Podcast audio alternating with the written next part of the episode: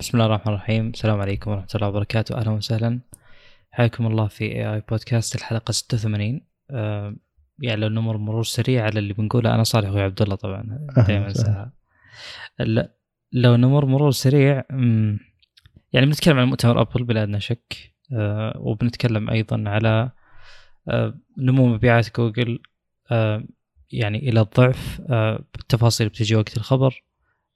وفيه يعني مجموعة أخبار سريعة.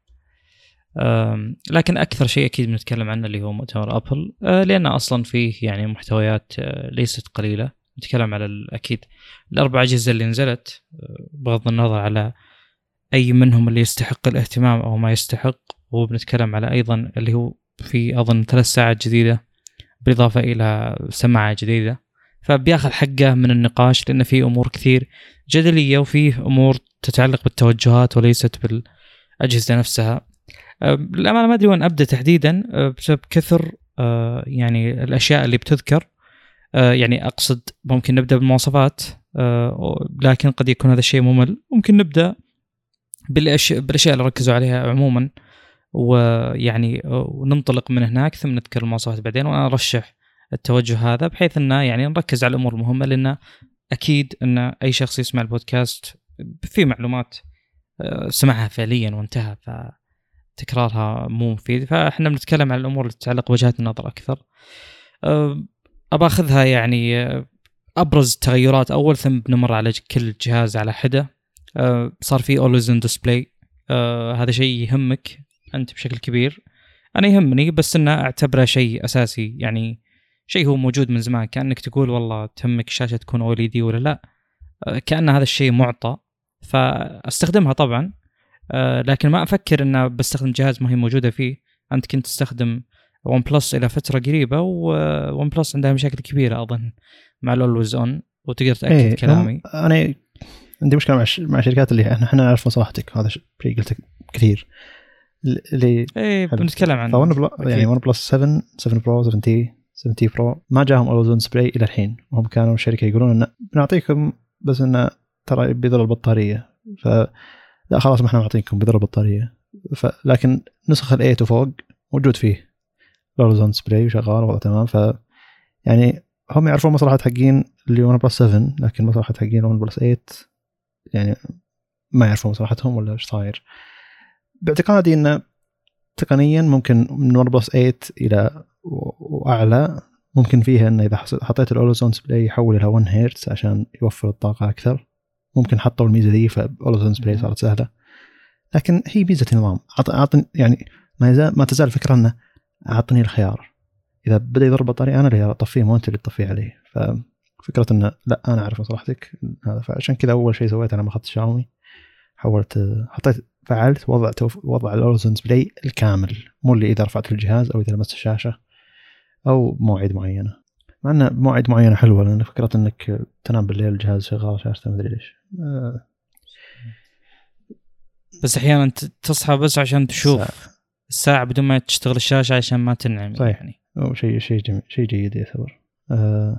إيه شيء يسويه طيب. أنا ألتفت الساعة اللي موجودة بيدي يعني مو الساعة اللي موجودة بالجوال. هذه بالعادة. جميل. مرات الجوال بيدي وأرفع الساعة عشان أشوف كم ما أدري. هي عادة غريبة. ممكن لأن من 15 سنة وأنا متعود البس الساعة. فحتى لو في شيء ثاني بيدي فيه فيه الساعة كم إذا بيعرف كم ساعة ارفع ارفع يدي عشان أشوف كم الساعة. آه، مرات شيء مزعج لما تكون مع شخص وقاعد تشوف الساعة فجأة تحس إنك منشغل عنه ولا منزعج من القعده معه. غالبا اي غالبا دلالة الساعة اللي هو إنك تشوف. الساعة والوقت اي ودلالة الجوال غالبا قد تكون أشياء أخرى. طيب إحنا نتكلم عن ال always-on display أي أي شركة أو أي جهة أو أي شخص يقول إن استهلاك الطاقة استهلاك الطاقة في ال always-on display مثل ما قلت أنت أمر متعلق اولا في تواجد ميزة software يا وقد يكون موضوع ال LTPO يساعد على توفير الطاقة لكن المعلومة اللي أقدر أقولها لك بناء على آه، مقياس الطاقة في شاومي وسامسونج أنا ما خاب ظني في كل أحوال استخدامي ال always-on display كله استهلاكها كحد أقصى 1% من البطارية. فبالنسبة لي طبعا خذ واحد من مية وعطني always-on بلا أدنى شك. ما قد شفتها أكثر طيب شفت. شلون؟ قد يكون أصلا واحد من مية rounded number يعني صفر فاصلة شيء حاطة لك آه، طيب شفت شلون مسوين الفكرة؟ ال always-on display شلون تشتغل طريقتها؟ آه، شفت فيها- آه، يعني هو نفس تق... بالنسبة لي. تعتبر فيها مشكلة يعني الحين أغلب الأجهزة اللي تستخدم ال always-on display ترى ما تثبت وين موجودة فيها الساعة فلو تلاحظ أنت لما جهازك شاومي سامسونج ريلمي أوبو لو تبي من أعدد لك كل أجهزة الاندرويد كل شركات أندرويد عندها always-on display آه يعني حتى البيكسل بالفترة الأخيرة. المشكلة الحين يعني إن ال OLED في مشكلة تطبيع. فالأصل إن الساعة أو المشكلة مكان ال always-on display يتغير تقريبا كل دقيقة. على أساس إنه ما يطبع مكان معين مثلا اسم الشخص ولا نقطتين حقت ال- الساعة ولا ما يطبع على الشاشة لأنها- لأنها OLED. لكن آه، أبل اللي فهمته من طريقة عرض ال always-on display إنها ثابتة. يعني مكان ال- التنبيهات ثابت مكان الساعة ثابتة الخلفية تقدر تحط خلفية. وكأنه بس إنه نفس واجهة جهازك بس يعني راحت شوي صارت غامقة فقط.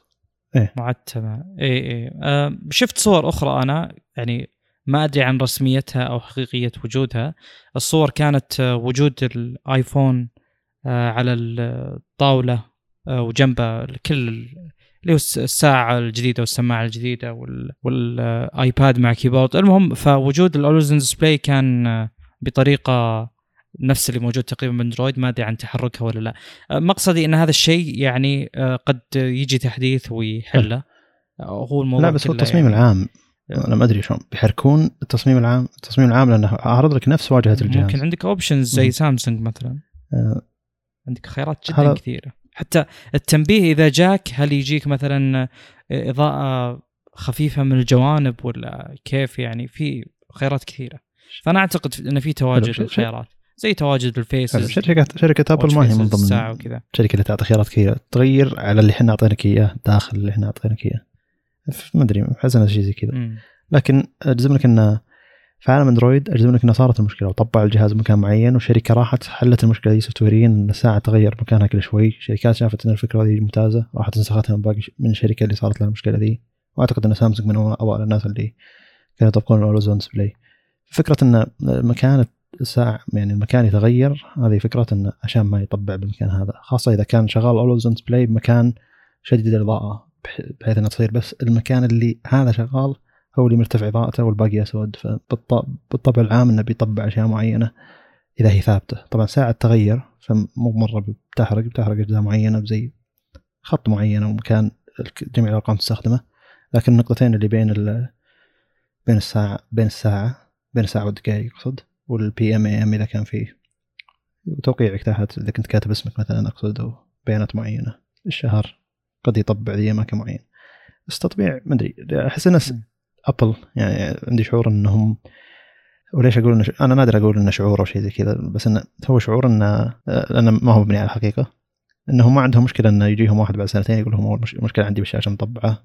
يقول no ترى تقدر تستبدل الجهاز إذا تبي. فهمت اللي؟ هو خيار بعدين إنه هي بتطبع المشكلة بعد متى؟ سنتين ثلاثة. خله يجينا بعد سنتين ثلاثة نعطيه خيار إنه يغير جهازه مجرد شعور ما في أي إثبات ما في أي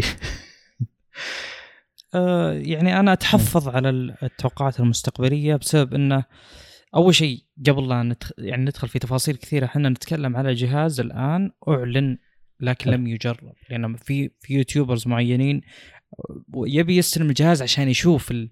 يحوس بالنظام يحوس بال features الجديدة المميزات الجديدة يشوف آه، كيف يعني آه، تم كيف سووها بالضبط كيف ال implementation حقها؟ هل يعطونك خيار مثلا تغير ال always-on إلى آخره؟ هل تقدر تسوي لك custom always-on إلى آخره من الأمور؟ فحنا بنتكلم آه، على وش الحقائق وتساؤلاتنا أيضا آه، يعني بنطرحها. لأن أمور اللي والله عميل آه، ابل مثلا بعد سنتين ثلاث آه، وش المشاكل اللي يواجهها وش يصير عنده آه، في أمور كثيرة يعني تجدر بالذكر وأوضح. بكثير. آه، من مشكلة زي مشكلة ال- والله الشاشة مطبع ولا لا. طيب آه، يعني أعتقد إن موضوع الالوزون موضوع بسيط لكن آه، في كثير يعني آه، في كثير مستخدمين بين النظامين يتمنون وجوده لا. هو غالبا مستخدم أبل اللي من قديم هو يستخدم أبل. ما راح يدري عن وش الحالات اللي يحتاج فيها ميزة زي كذا. آه، ممكن تكون شيء أساسي بالنسبة له ممكن يكون أوه والله زي ال party trick بالجهاز الجديد زي كذا الميزة اللي تو... يعني اللي جت مع الجهاز الجديد صار صار الحين إن هي ما هي ميزة بالنظام هي ميزة بالجهاز. فإذا كان عندك تحت إذا على كان عندك تحت ايفون 14 ما راح تشتغل الميزه هذه.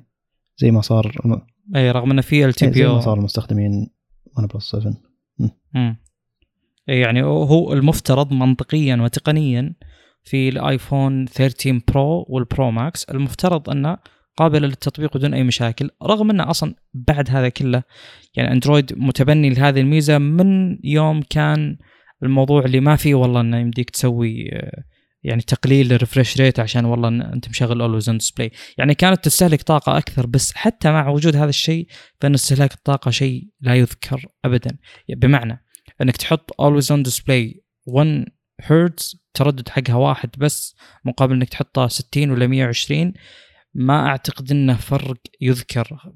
يعني كحد أقصى بحسب اللي شفته بحسب تجاربي القديمة جدا مع ال always on display بسامسونج خلينا نقول Galaxy S 2 و S 3 و Note 2 إلى آخره ذيك الفترة. آه يعني ما قد شفت أكثر من 1% فلو كان الفرق بينهم بوجود ال LTPO مثلا 1% وبدون ال LTPO 2% فهذا أيضا شيء سخيف وله داعي مبرر إنك ما تحط الميزة هذه. لكن آه يعني ميزة زي هذه ميزة واضحة جدا والتوقعات وال يعني التنبؤات بوجودها قديمة وخلاص هو شيء ننتظره وصار الحين. إحنا السؤال ما كان إنه بيصير لا أعتقد كان متى بيصير.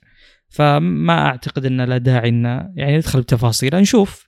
يعني أكيد لنا عودة متى ما نزلت الأجهزة واستخدموها المستخدمين. أظن في حول يعني 23 24 سبتمبر. بنتكلم أكيد عن الموضوع.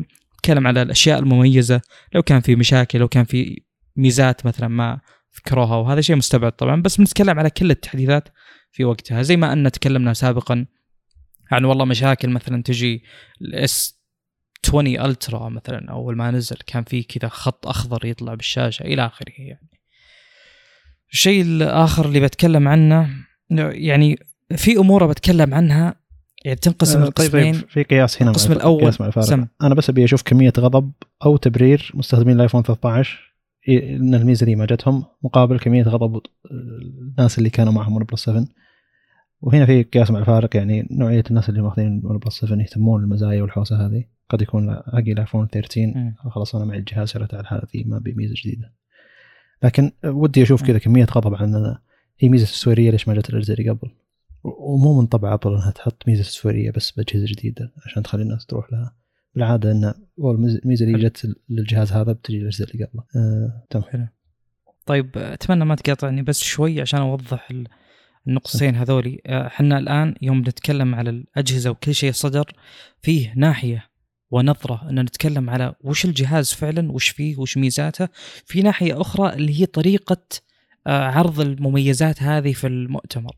لأن الشيئان يختلفون تماما. بمعنى أنك يوم تشتري الجهاز وش يعني لك ايا كان اللي تتكلم عنه بالمؤتمر أنت بتحصل على الجهاز اوبجكتيفلي فعليا وواقعيا وبالأرقام وليس بكيف قدمت هذه الميزات. فأنت قد تشتري جهاز وأنت ما شفت المؤتمر ولا تدري وش صار فيه بالضبط.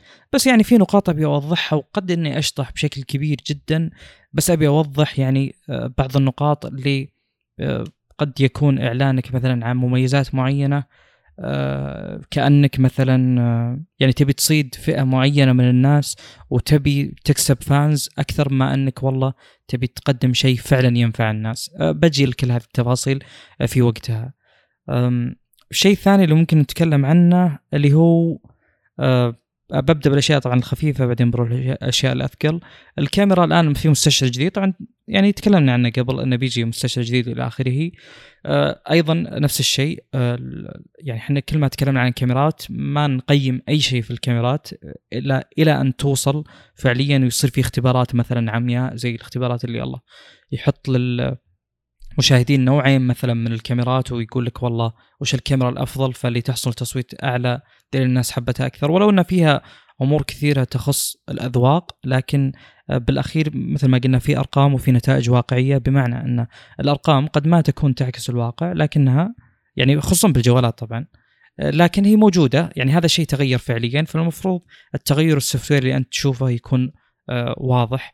الكاميرا 48 مثل ما قلت ميجا بكسل آه، فيها بعض القدرات آه، في شيء اسمه Photonic Engine يعني التقاط المستشعر الجديد للصورة فيه بيانات جدا كثيرة بحيث إنه يقدر يختار النتائج الأفضل من ناحية اللي ما فيها بكسلات مثلا مو باينة فيها تفاصيل over exposed ولا under exposed إلى آخره. إذا صار في low light situation صار في وضع آه، إضاءة خافتة جدا. آه، اللي بيسويه الجهاز غالبا انه كل أربع بكسلات بيحولها إلى بكسل واحد. آه، فبيخلي يعني بيخلي الصورة أوضح مع يعني noise أقل مع كذا يعني السوء اللي يظهر مع التصوير الليلي المفروض يكون أقل. طبعا هذه هذا شيء مستخدم في يعني أجهزة كثير في مستشعرات كثير في تقنيات كثير. آه، أنا ما ودي أقول أوه ترى هذا الشيء موجود بأندرويد أو ترى هذا الشيء موجود بالجهاز الفلاني. بس عشان نعطي معايير ال S 22 Ultra واظن ال S 21 Ultra يجي عليهم نفس ال نفس التصميم هذا ونفس الفكرة هذه بس أنه يحول من تسع آه، يعني البكسل واحد في تسع محتويات يحولها إلى واحد. طبعا هذا كلام كله نظري بمعنى انه لو جاء جهاز ثاني وقد يجي جهاز ثاني ما في هذا الشيء أصلا ويكون أحسن منهم كلهم في التصوير بالإضاءة الخافتة. فهذه الأشياء مجرد أرقام ما توضح أن هذا الجهاز أحسن من الثاني ولا مو أحسن. آه، بالإضافة إلى رقم الميجا بكسل هذا ما يعني شيء إلى أن تستخدم الجهاز بنفسك وتقيمه بنفسك وبنشوف يعني في تقايم لل للكاميرات وللتصوير تكون موضوعية مثل تقييم أن إذا الجهاز آه، بالصورة في شيء over exposed هذا هذا يخصم من نقاط تقييمه العام لأن في تفاصيل ضايعة فالتفاصيل الضايعة من الناحيتين سيئة بالإضافة إلى وجود ال noise آه، أمر سيء وإلى اخره من الأمور، الأمور اللي فيها وجهات نظر وفيها تفضيلات شخصية مثل ال tint اللي هو آه, يعني تحول ألوان الصورة عموما من الأخضر إلى إلى البنفسجي واحد منهم يعني ان تكون حايدة إلى أو كذا رايحة إلى أحد الناحيتين أو إنه مثلا يعني الوايت بالانس يكون رايح إلى أحد الناحيتين الصورة تكون بألوان دافية نوعا ما مايله للاصفر أو مايله للازرق هذه أمور كلها مثل ما تكلمنا في يعني حلقات كثيرة إنها أمور آه، شخصية. فبنشوف طبعا تقييم الكاميرات وقت ما تنزل. هذه مجرد حقائق عن الكاميرات نفسها. آه، في أشياء أخرى أضافوها. خلينا نخلص بس الكاميرات. آه، اللي هو مثلا الكاميرا الأمامية. آه، لو تلاحظون يعني في أغلب الأجهزة إذا فتحت الكاميرا الأمامية ما تحس ان في depth of field إلا اللي آه، يعني عمق ميدان إلا اللي مصنع من ال AI مثلا ال AI يحاول يكتشف الأبعاد الموجودة مثلا يركز على وجهك ويخفي المناطق الأخرى. فهذه الكاميرا فيها auto focus ليش ما يحطون auto focus لأنه طبعا يبون آه، كاميرا نحيفة جدا صغيرة جدا عشان ما تأخذ جزء كبير من الشاشة. ف الآيفون نوعا ما عنده سعة إنه يوفر ميزة زي كذا بسبب إنه آه، يعني فيه مستشعر ال Face ID إلى آخره فدائما النتوء كبير آه، أعتقد وجود كاميرا أكبر نوعا ما أو أكثر سماكة نوعا ما ما يفرق بشكل كبير. آه، في شيء اسمه action mode بالنسبة لي هذا الشيء يعني هو شيء جدا ممتاز بس إنه موجود من زمان فتسميتك لها action mode زي يوم قالوا cinematic mode ما يعطي أي دلالة أو أي معلومة. هو عبارة عن إنك شيء تشغله ويصير فيه crop عنيف جدا يوصل ل 40% بس يعطيك footage جدا ناعم. أعتقد إن الآيفون وبشكل عام المستشعر اللي يكون بأقوى جهاز من سامسونج غالبا ال Ultra وصلوا لمواصيل عالية جدا بالفيديو جدا جدا عالية. فأعتقد ان كلهم حول بعض من هذه الناحية. آه، كل سنة تقريبا يتفوق واحد لكنهم بعيدين جدا عن آه، باقي الشركات. وهذا الشيء طبعا أنا مجرب مسمى بسامسونج يعني super steady.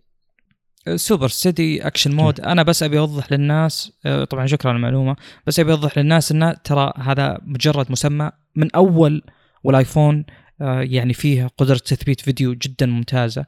ف action mode غالبا يعني قالوا ليش فجأة كذا قالوا انه في action mode؟ لأن غالبا بيستفيدون من المستشعر بشكل كبير لكن ضريبة أي مثبت آه، ليس بصري يعني الكاميرا يكون فيها OIS يكون فيها مثبت بصري يتحرك فيزيائيا. لكن إضافة إلى هذا في آه، اقتطاع عنيف جدا من ال footage آه، عشان يوفر لك التثبيت اللي اللي يكون أقوى بشكل كبير من مجرد وجود ال OIS. فهذول يشتغلون مع بعض. فهم أضافوا اقتطاع عنيف بسبب أن المستشعر آه، يقدر يأخذ بيانات كثيرة. يعني أعطيكم إياها بتصور آخر. مثلا إذا جيت تصور الكاميرا اللي عندي أغلب الممي... يعني أغلب كلام الناس عنها وش المميزات الممتازة جدا إنك تصور 6K اللي هي Blackmagic Pocket Cinema Camera 6K Pro أغلب المميزات اللي هو الحرية بال post يعني وشو يعني مو شرط إنك تطلع ال footage full 6K ممكن تقتطع منه بقدر ال 4K عشان تاخذ حرية في في ال footage عموما. فزياده البيانات المأخوذة بالفيديو تعطيك حرية في آه، استخراجها بعدين بشكل نهائي. ف يعني هو شيء طبعا ممتاز بس إنه انه كونه يسمى action mode وشفت ناس كذا متفاجئين إنه أوه شيء مرة حلو. طيب موجود ب... لو عندك 13 ولا 12 Pro ترى هذا يعني قدرات تصوير الفيديو جدا جدا ممتازة يعني. يعني ما أعتقد هذا الشيء بيفرق عنهم بشكل كبير. إذا عندك تعليق بخصوص الكاميرات إيه هي يعني أتوقع الآن كل كلام هو البكسل بيننج البكسل بيننج اللي هو تجميع كم بكسل عشان يكون بكسل واحد بالصورة هو حل مشكله إن ال noise مقابل الميجا بكسل العالي فمثلا بالإضاءة الشديدة والتصوير الجميل الميجا بكسل العالي بيفيدك من ناحية الحده واقتطاع الصورة والأشياء هذه. لكن عشان تحل مشكلة إن لما تصور بالليل تبي تصور 108 ميجا بكسل بيكون ال noise عالي لأن 108 ميجا بكسل لأن هذول النوع يعني صار يعني بالعادة بكسلات صار ف ال noise فيها بيضح أكثر. نقاط كذا خضر وبنفسجيه اللي ما يعرف شو هو ال noise آه، بتكون أكثر. فلما تجمع كم آه، تسع تس نسبة تسع بكسل نعم؟ النسبة تقصد. مقا... 48 مقابل 108 اي اي هي. أقصد اي نسبة تناسب بس خل من هذا يعني أقصد لما تجتمع تسع بكسلات عشان تكون بكسل واحد عشان تروح من 108 إلى رقم معين فهم ياخذون ترى يعني تسع بكسلات ياخذون معدل الألوان اللي فيها وكذا يعني عشان عشان ياخذون صورة معينة. يعني البيانات الموجودة بالتسع ياخذون متوسطها pixel binning تقريبا يشتغل بالطريقة هذه عشان عشان ما يكون noise عشان ياخذ إضاءة جيدة. تقريبا هذه طريقة العمل pixel binning عشان يحل مشكلة. إذا كان عندك ميجا بكسل عالي مقابل إنك تصور بالليل. فزي اللي تأخذ المزايا اللي من الجهتين. أه تكبير المستشعر بالنسبة للإضاءة بقدر أهمية انه يكون ما في عدد عدد ميجا بكسلات عالي من ناحية التصوير الليلي يعني. ف نرجع للكاميرا الاماميه الكاميرا الاماميه ال fixed focus بالعادة عشان ما يكون في مشاكل ال focus إذا صار في مشاكل ال focus ما راح يصور وجهك فلما يكون لأنها بعدها wide تقريبا فمن بعد معين إلى النهاية هو focus ثابت. زي كاميرات GoPro مثلا مع إن هذيك ultra ultra wide يعني ففي فرق بسيط. لكن فكرة العمل هي نفسها إنه يكون خلاص من بعد معين إلى النهاية هو هذا الشيء اللي داخل focus ومن ضمنها هي أشياء نوعا ما قريبة. فهم قياسا على أن وجهك قد يكون قريب من الشاشة يمنى الشاشة. بعدها بتكون برا ال focus. انت فهنا عشان يكون ما في مشاكل وعشان حجم الكاميرا زي ما قال صالح يعني. بس في الغالب انه يعني ذي الأجهزة من ناحية مثلا اذا إذا سقط الجهاز أو صار له مشكلة ممكن يصير له مشكلة بال auto focus الموجود بالكاميرا الاماميه ويركز على شيء قريب وما يطلع وجهك مثلا على بعد 20 أو 30 سنتيمتر عن عن الجهاز. لكن بسبب مشكلة بانه خلاص وجهك على طول مغبش انه لأن ال auto focus جته مشكلة. ولا حتى مرات تكون مشكلة بال software مثلا. بس الحين من المزايا انه إذا قربت شيء من الكاميرا بيطلع دقته جيدة مقابل إنك أنت بتكون يعني auto focus خارج حدود العزل يعني. بس إنه فكرة جميلة يعني بترفع الجودة بشكل ممتاز. وناس بتستغرب بالبدايات إنه أوه أنت طلعت شيء معين وريته للناس.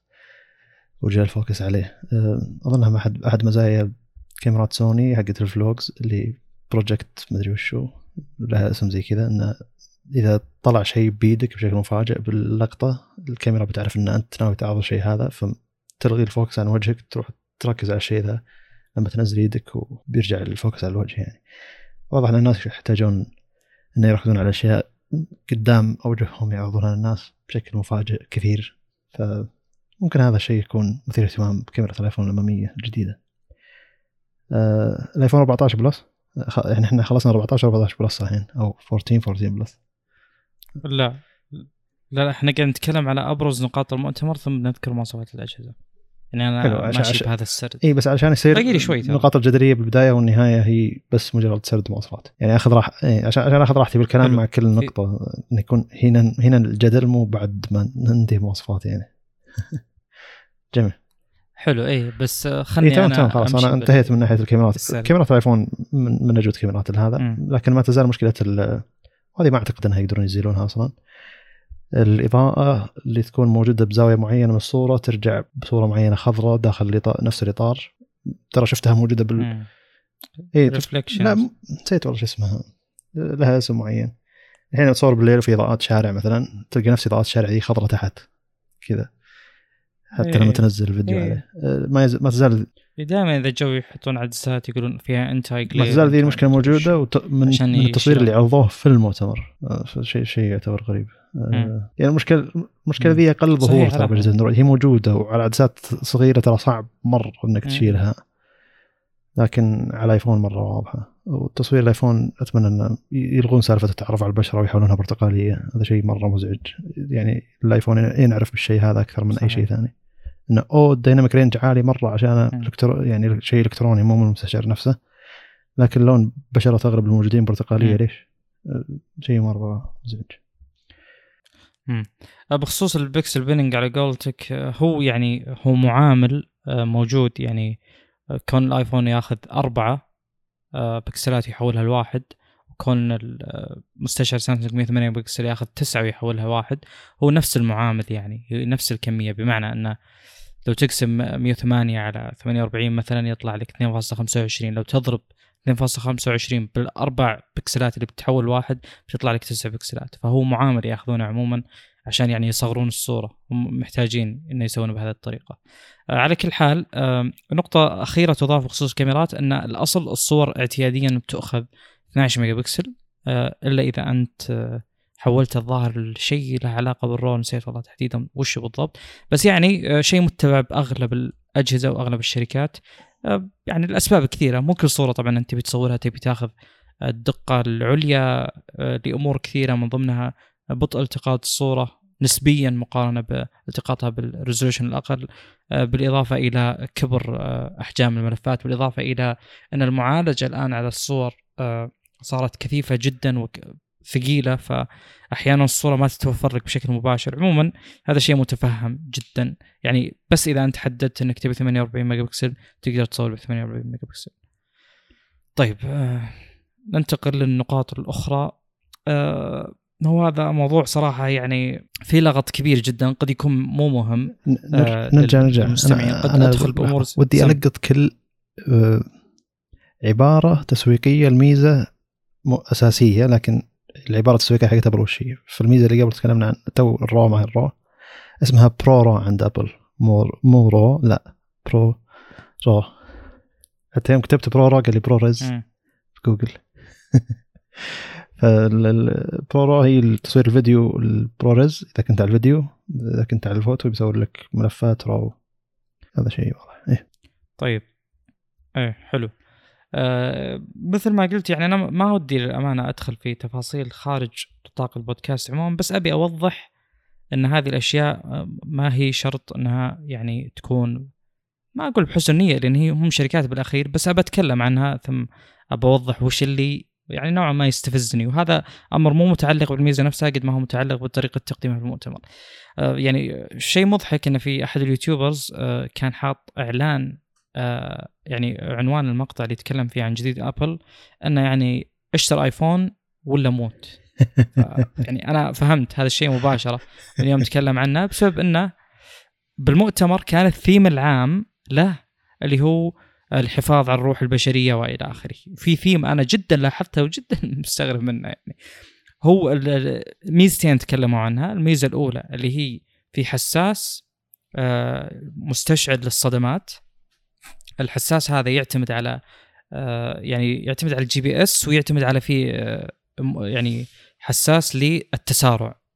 فهم مع بعض يعني هذه طريقة عمله يحاول يكتشف وجود حادث. طبعا أنا ما راح آه، أحاول أو أوضح توقعاتي كيف بيشتغل لأن في أمور قد تكون واضحة. مثلا بيجي واحد يقول إذا طاح الجهاز طيب هل بيتوقع أنه في حادث؟ هي الميزة أنه إذا استشعرت وجود حادث بتعطيك 10 ثواني تنبيه. إذا ما سكرت التنبيه بتتصل على آه، ايا كان اللي بتتصل عليه للإنقاذ أو للتدخل أو إلى آخره.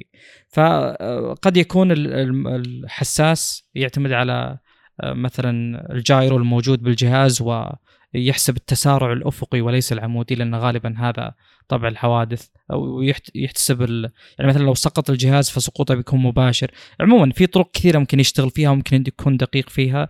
آه، إحنا ما ندري على مدى دقة هذه الميزة.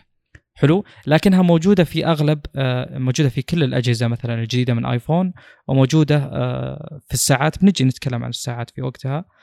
لكنهم يعني تكلموا عنها بشكل كبير إنها بتكتشف الحوادث ومحاولة لحفظ الأرواح. الميزة الأخرى هي في طريقة معينة يستخدمها الجهاز لأنه يتصل بالأقمار الصناعية في حال أنك معزول تماما عن الشبكة ويرسل رسالة يعني طلبا للنجدة. آه هذه الميزة موجودة بكل أجهزة الآيفون 14 آه من العادي إلى أعلى واحد بالبرو. ف آه الميزات هذه نظريا طبعا بلا شك أنها ممتازة لكن آه الكلام اللي جاء فيها بالمؤتمر أنا أشوفه يعني جدا مستفز وهو حالة موجودة في في العالم عموما خصوصا العالم الغربي اللي هو الأمن والأمان والحفاظ على الأرواح والنظافة البيئية وإلى آخره اللي اشوفه جدا متناقض وجدا آه، مستفز لأنه يعني في دلائل كثيرة تدل انه مو هذا الشيء اللي يسعى له تحديدا. آه، أنا بتكلم على الأشياء بحاول أتكلم عن الأشياء اللي اللي فعلية وواقعية وأترك التحليلات الجانبية اللي دائما أفكر فيها. آه، ميزة ال SOS هذه كيف تشتغل تحديدا اللي هو إنه إذا صارت ما عندك شبكة وتبي ترسل رسالة أو تبي تطلب نجدة عموما آه، بتمر على آه، مجموعة من الأسئلة اللي هل أنت في كذا ولا في كذا ولا في يعني في كهف ولا في صحراء ولا في بحر ولا إلى آخره وبتوضح إذا في إصابات ولا ما في إصابات. يعني بتمر على مجموعة أسئلة كأنها رد آلي يعني لكنك بتضغط يعني هي خيارات تطلع لك بالجهاز تضغطها. ثم بيقول لك الجهاز أه توجه إلى أقرب آه، يعني قمر صناعي منك وهو بيوجهك بيقول لك روح كذا روح كذا إلى أن توجه الجهاز عليه. وفي خلال دقيقة ونص إلى دقيقتين المفروض أن الرسالة تكون أرسلت. زين؟ طبعا هذا الموضوع بلا أدنى شك في ظاهره ممتاز. آه لكن آه يعني محاولتهم إلى التسويق للجهاز نفسه أن آه تقتنيه لأن إحنا نحفظ الأرواح وإلى آخره هو اللي عندي خلاف معاه. والأدلة كثيرة من أبرزها مثلا أوضحها انه والله قال لك ترى هذه الميزة ما هي موجودة إلا ب US وكندا. ما وضحوا أي شيء عن توفر الميزة بأي أنحاء العالم الأخرى. فهل فقط US وكندا هم اللي لهم الحق في أو يعني لهم الحق بالحياة والإنقاذ؟ أنا ما أدري صراحة. لأن الأقمار الصناعية يفترض أنها تكون موجودة بكل مكان بنفس الشيء لكن إحنا ما ندري طبعا أكيد ممكن يجون بعد فترة يقولون خلاص توفرت في آه، كل أنحاء العالم. الشيء الثاني المستفز جدا جدا جدا بالنسبة لي إنه قال لك ترى هذه الميزة متوفرة آه، أول سنتين بشكل مجاني. فإذا أنت بتحفظ أرواح وتدعي هذا وتقول هذا وأعلنت عنه بشكل كبير بمؤتمر، ليش تحطها مجانية أول سنتين؟ المفروض إن هذا هدف سامي وهو حفظ الأرواح. النقطة الثالثة آه، تخص يعني آه، في أمور متعلقة بالساعة آه، المتطورة عندهم اللي هي انها تنفعك في هذه الحالات وإلى آخره اللي هو إنه أنت ما راح تصحى من نومك فجأة وأنت كذا معزول عن العالم. أكيد إنه إذا رحت مثلا هايكينج ولا رحت إلى رحلة غوص ولا رحت إلى أي مكان من هذه الأماكن اللي بتكون نائية جدا الأصل إنك بتكون ماخذ احتياطاتك. بمعنى اللي أقصده أنا إنه ما يحق لي أنا أنت وكل الأشخاص اللي أو خلينا نقول الأشخاص عموما اللي عايشين بالمناطق الاربن على قولتهم المناطق المعمورة المليئة بالسكان إنهم والله يقيمون ميزة زي كذا. اللي أقصده تحديدا إن الأشخاص اللي يمرون بهذه السيناريوهات هم اللي يقدرون يحددون إنها هل هي مفيدة فعلا ولا لا. وأنا أعرف أشخاص كثير طبعا يعني يعني من اهتماماتهم الكبيرة جدا انهم يروحون الأماكن النائية المعزولة تماما. فغالبا يكونون مستعدين استعداد يعني قوي جدا لهذه السيناريوهات. ف يعني أنت ما راح تنحط بوسط الصحراء فجأة عشان تحتاج ميزة. زي كذا. آه، لو كانت الميزة موجودة آه، ومتاحة بشكل مطلق على الجهاز بدون اشتراك بدون توفر حصري لكندا وأمريكا كان هذا الشيء بيكون جدا مرحب فيه بالنسبة لي حتى لو سوقوا له انه والله إحنا نبي نحفظ ارواح وكذا. لكن هو طريقة التسويق والاشتراك هذا اللي ما ندري عن سعره ولا ندري يمكن هو يجي أصلا بندل يجي مع حاطين ميزة إضافية بالاشتراك بأبل تي في ولا إلى آخره بيكون هذا شيء أفضل بالنسبة لي. لأن أعتقد بعد سنتين إذا حطوا لك والله سعر اشتراك الميزه هذه تحديدا فقط مين اللي بيشترك؟ يعني كأنك تقول والله تقول للشخص هذه السيارة موجودة ايرباج واحد ادفع والله المبلغ الفلاني 10000 ولا 20000 ريال سعودي مثلا واحصل على ال airbagات المتبقية. كثير من الناس ما راح يروحوا يسعون إلى هذه الناحية إلا إذا صارت يعني إذا صار هذا الشيء standard وصار قياسي وصارت الدولة مثلا أو المنظمة ما تجيب إلا السيارات المزودة يعني وسائل أمان عالية كذا الناس بتشتري. فكونك تحط مثلا اشتراك أو إلى آخره آه، من هذه الأمور على على ميزة زي كذا بالنسبة لي أمر الناس أعتقد ما راح تفكر فيه. وهو أعتقد إنه موضوع مشابه جدا يعني ليش ردة فعلي كذا؟ لأنه مشابه جدا ليوم شالوا مثلا الشاحن وقالوا لك والله عشان البيئة، هو مو عشان البيئة يعني هو قد يكون أحد الأسباب عشان البيئة بس السبب الأساسي يتعلق بالمال كذلك هذه الميزة. هو مو عشان والله الحفاظ على الأرواح هو عشان ميزة ممكن توفر فلوس بال- بالمستقبل إلا إذا توفرت قياسيا كلامي كله يلغى طبعا. أسلم عندك كلام أكيد. آه، ما أدري هو الموضوع يعني مع القياس مع الفارق إن ترى أغلب الناس اللي يقدمون خدمات الاقمار الصناعية اللي ترسل ال- الهواتف هذه اللي تجي فيها انتنا والحواسه هذه ترى تقريبا الجهاز ب 300 دولار تلقاه 200 دولار جهاز كذا مجرد أزرار. والشركة اللي تشتريها منها بالعادة طبعا ما أدري هذا هذا قاعد اتكلم عن أمريكا. ما أدري إذا كان ذا الشيء متوفر عندنا. اي والأصل انه تشترك اشتراك شهري تقريبا تدفع 25 دولار بالشهر عشان آه، تقدر تستخدم الجهاز هذا آه، على الأقمار الصناعية سواء ترسل طلب انجاد ولا أي شيء زي كذا. فأعتقد ان لها تكلفة معينة يعني. فتوقع ابل قاستها على الح- على الحالة هذه. بدل ما تروح تشتري الجهاز وتشترك من الاشتراك لأن هذا هذا السوق الواضح. فإحنا نروح ندخل السوق بنفس الجهاز اللي هو موجود معك. فهنا هنا التصور. خليك من التسويق من التسويق. هذه فكرة ثانية. يعني غالب الشركات بالعادة تبالغ بالتسويق ورفع التوقعات مقابل وش أنت بتحصل عليه بالذات يعني. لكن آه، هو السوق كذا. يعني هو سوق الأجهزة اللي تستخدم الاقمار الصناعية لطلب الانجاد أو الاتصال أو أي شيء هذا هو هو باشتراك شهري. هذا هو عندهم يعني. ما أدري عاد عندنا إحنا جهاز ثريا وما أدري إذا كان له اشتراك معين ولا شيء زي كذا. يسمونه الثريا عندنا يعني. في الغالب الناس اللي يطلعون حقين القنص والمكشات البعيد والحوسة هذه في الغالب تلقى أحد منهم أو كل سيارة عندها من الجهاز هذا على أساس إنه إذا ضاعوا يقدرون يقرون وين احداثياتهم والأشياء هذه. كواحد يعرف يعني أنا أعرف أكثر من شخص يشتغلون بانجاد هنا في الرياض يعني. آه، كثير ما يكون هذا الشيء مفيد إن إحنا ضايعين ولا إحنا مغرزين ولا في مشكلة بالسيارة وما إحنا قادرين نلقى شيء. وهذه الأحداثية حقتنا بحيث أن الناس اللي يشتغلون بانجاد يقدرون يروحون لهم يعني تقدمون لهم المعاونة يعني بأي طريقة معينة. آه، بس أن ترى العالم العالم غير العالم اللي عندنا آه، نوعا ما مادي. يعني إحنا انجاد تشتغل عندنا ببلاش تجيك وتطلعك من الغراز حقك ببلاش تجي. يمكن يعبوا لك بنزين ببلاش يقدمون لك أكل إذا كنت مثلا مفقود يقدمون لك الماء والاكل ببلاش هذه كلها تطوعية. لكن في الخارج كل اللي شفته يستلمون مبالغ غير متصورة يعني. عشان يجيك في البر على مسافة مثلا 300 كيلو متر أو 100 إلى 200 كيلو متر داخل البر ويطلع سيارتك إلى مرحلة معينة ترى ياخذون 1000 2000 3000 دولار علشان خدمتك الخدمة هذه. ما في أحد يجي يسوي لك الشيء ذا ببلاش فإحنا تصورنا عن الشيء هذا غير تصور الجانب. إحنا نشوف الشيء ذا قد إحنا نشوف الشيء ذا خيري ونبي نعاون فيه وإحنا متطوعين. ونحب الشيء هذا وما, وما نبي شخص يفقد حياته عشان ما هو قادر يدفع فلوس عشان يقدم له خدمة. فهمت اللي؟ مو هذه طريقة المعيشة حقتنا. أه، ومعليش يعني.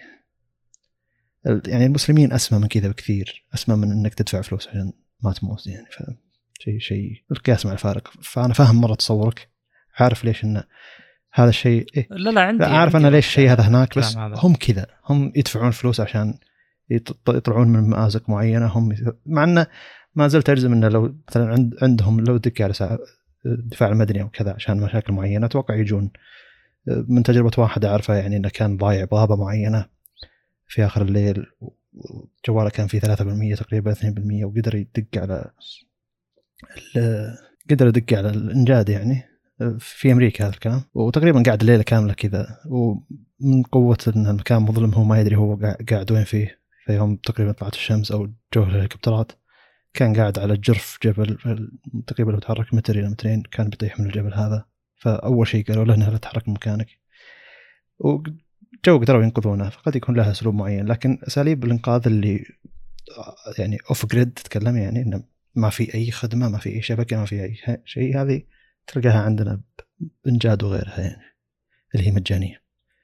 لكن ما أتوقع إنك تلقاها مجانية.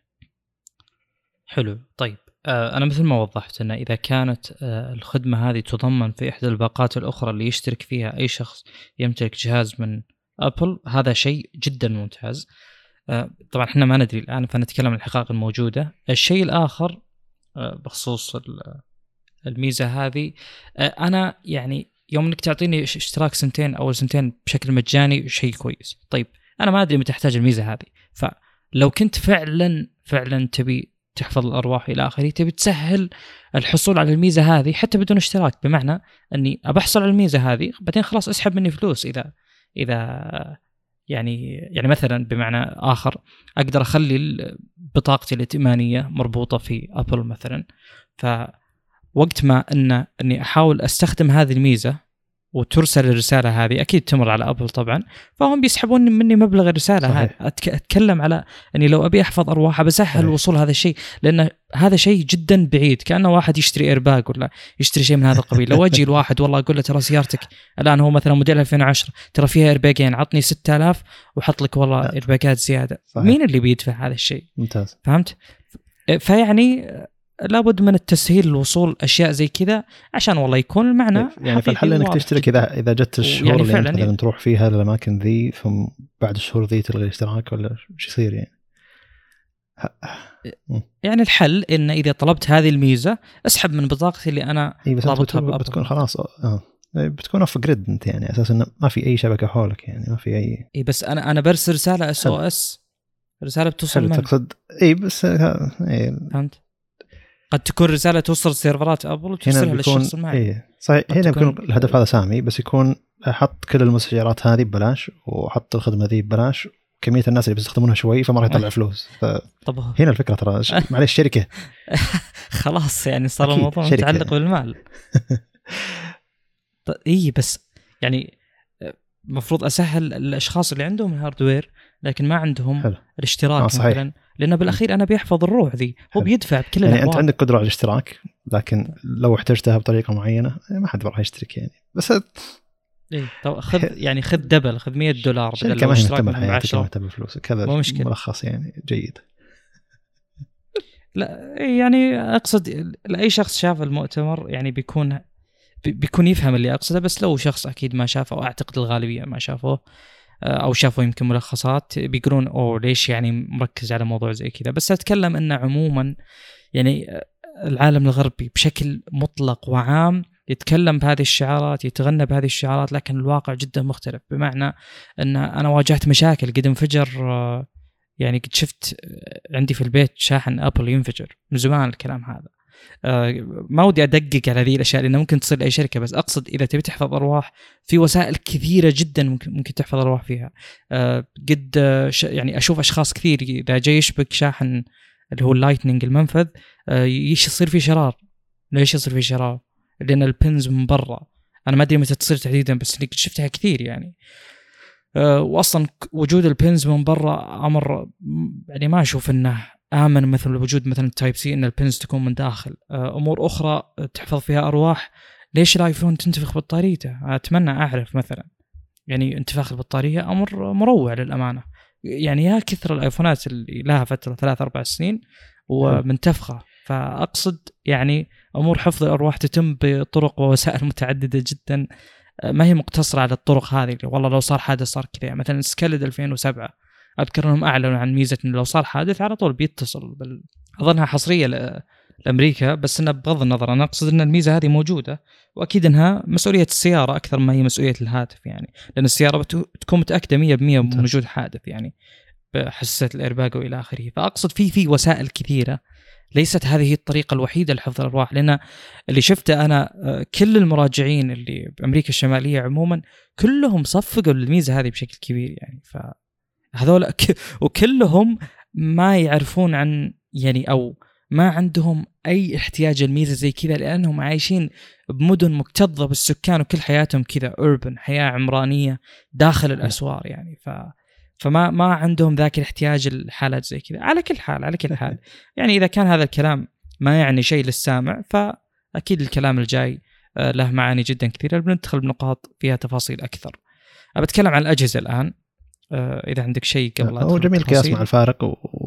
ولا يعني وكلنا المفروض نعرف إن الهدف الشركات كلها فلوس ومهما يكون كلام تسويقي إنساني الهدف هو الفلوس. نعم. آه طيب آه بالنسبة للآيفونات هم أربعة. آه الميني راح وجاء بداله Plus بمعنى إنه صار عندنا آيفون 14 و14 Plus و14 Pro و14 Pro Max بمعنى إنه مسمى Plus انقطع فترة طويلة ورجع الآن. رجع صوتك ارتفع ما أدري إذا كنت رفعت الصوت أنت ولا بمعنى حلو كمل, كمل. ما أدري. ممكن. آه، يمكن قربته بعد. عموما آه، إن ال Plus رجع الآن بس بطريقة مختلفة إنه صار عندك آه، خلاص سلسلتين من الآيفون واحد عادي بحجمين وواحد Pro بنفس الحجمين تماما يعني. فعندك نوعين أساسيين يتفرع منهم حجمين. فأنت تقدر تختار الحجم اللي يناسبك. مع المواصفات اللي تناسبك. هذا شيء يعني جيد بس التسمية نوعا ما ما أشوف إنها مناسبة لأن المفروض إنه يكون اسم ال Plus ايفون 14 Max لأن Max تعني الحجم الأكبر. سابقا Plus تعني الحجم الأكبر لكن راحت وجاء بدالها Max وإلى آخره. بحوسة التسميات ليست شيء فعلي يعني ما راح يأثر على استخدامك للجهاز. عموما ايفون 14 و14 Plus يعني لو ما أعلنوا عنهم أحسن لأن فعليا ما فيهم شيء يستحق التغيير عن الجيل الماضي. دائما إذا قلنا هذا الشيء نقصد أن كل شيء نفسه إلا المعالج تغير. لكن الحين حتى المعالجات وهذا شيء جدا مفاجئ لي للأمانة حتى المعالج نفس معالج الجيل الماضي. أدخل بمواصفات بشكل سريع جدا وبحاول أوضح وش اللي تغير وش اللي ما تغير. آه، أوزان الأجهزة آه، ما تغيرت. يعني آه، وزن الجهاز العادي اللي هو من 13 ل 14 نقص جرامين. بالنسبة لحجم الشاشة كلها 6.1 فالجهاز يعني ما تغير يعني مثل ما قلت حتى المعالج ما تغير. اللي زادوا فيه غالبا مستشعر ال SOS آه الأبعاد بحسب ما أشوف كلها نفسها بالضبط. السماكة آه زادت واحد آه مليمتر. بالنسبة للشاشة بنفس المواصفات تحديدا ومطابقة يعني تامة اللي هي ال XDR الشاشة اللي طبعا هذا الشيء جدا ممتاز. HDR 10 فيها Dolby Vision الأساسي السطوع الأساسي 800 nits اللي هو ال sustained وال peak 1200 ال screen to body ratio 90.2 بس مو محسوب النتوء ولا زال النتوء نفسه تماما اللي موجود سابقا. بالنسبة لكثافة البكسلات في العادي 1170 ب 2532 نفس السابق بس بال Plus آه اللي حجم شاشته 6.7 وال screen to body ratio فيه 87.4 وهو هذا الجديد يعني. آه، صارت 1284 ب 2778 ما خاب ظني نفس ال Pro Max بس بنأكد في وقتها. طبعا فيه اللي هو ال Ceramic Shield وكذا هذا اللي تكلموا عنه اللي صراحة يعني حتى بالمؤتمر قالوا إن هذا أقوى من المنافسة بشكل يعني بفرق كبير جدا. أنا ما أدري للأمانة عن دقة هذا الشيء. لكن آه، يعني أستمر في ذكر المواصفات نفس المعالج اللي هو ال A15 وهذا شيء مستغرب بعلق على النقطة بعدين إذا جاء وقتها تخص المعالجات. السعات نفس الموجودة اللي هي 128 6 كلهم 6 جيجا رام إلى 512 وبالنسبة للكاميرات ما فيها الإضافة ال 48 هذه اللي موجودة في أه، يعني الحصرية فقط على ال Pro. أه، نفس الكاميرات بنفس الأرقام تماما نعيدها على السريع 12 ميجا بكسل الكاميرا الأساسية 1.5 فتح العدسة 26 ملي البعد البؤري لها. فيها أو آي إس سنسور شيفت أو آي إس آه، والكاميرا الأخرى اللي هي ال ultra wide 12 ميجا بكسل 2.4 13 ملم البعد وزاوية العدسة 120 و نفس الدقة اللي يعني يقدر يصورها سابقا أعلى شيء 4K 60 frame. بالنسبة للكاميرا الأمامية آه هذه ما أض... ما أدري مو متأكد إذا جاء عليها ال sensor يبدو أنه جاء عليها اللي هو اللي حق ال focus تجي 12 ميجا بكسل 1.9 23 آه ملي. أغلب المواصفات الأخرى آه غير مهمة.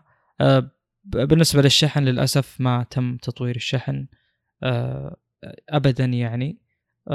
وبالنسبة لأسعار الأجهزة ما خاب ظني تبدأ من 799 899 للعادي وال Plus.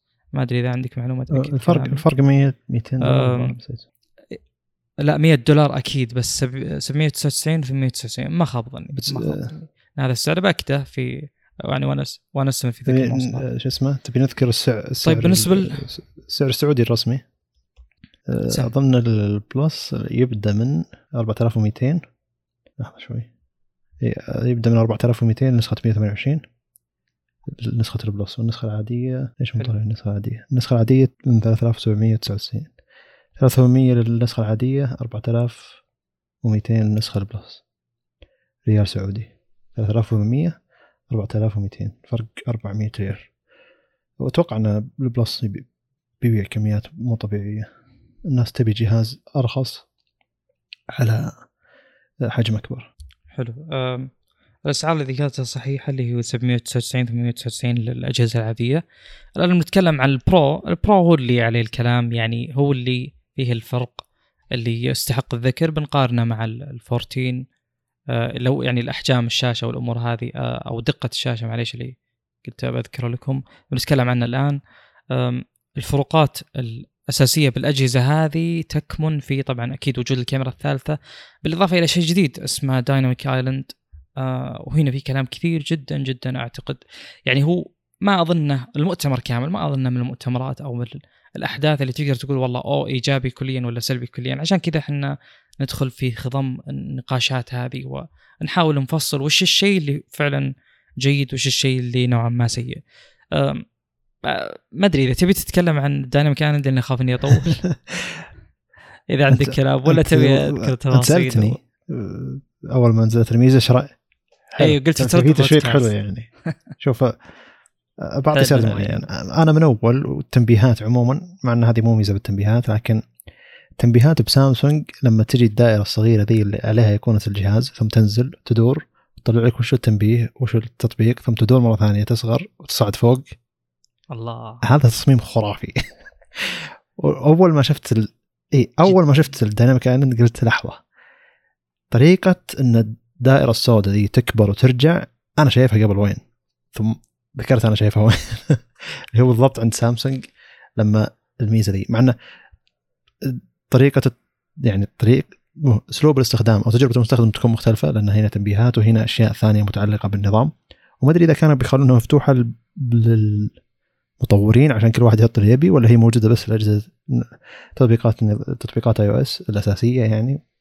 زي المؤقت الظاهر اللي حطوه وكم شيء يستخدمونه يعني مسجل الصوت والأشياء وإذا شغلت صوت معين هي متاحة للمطورين. إذا هي متاحة للمطورين أتوقع بيكون في إبداع أكبر أتوقع بيكون فيها أشياء جميلة.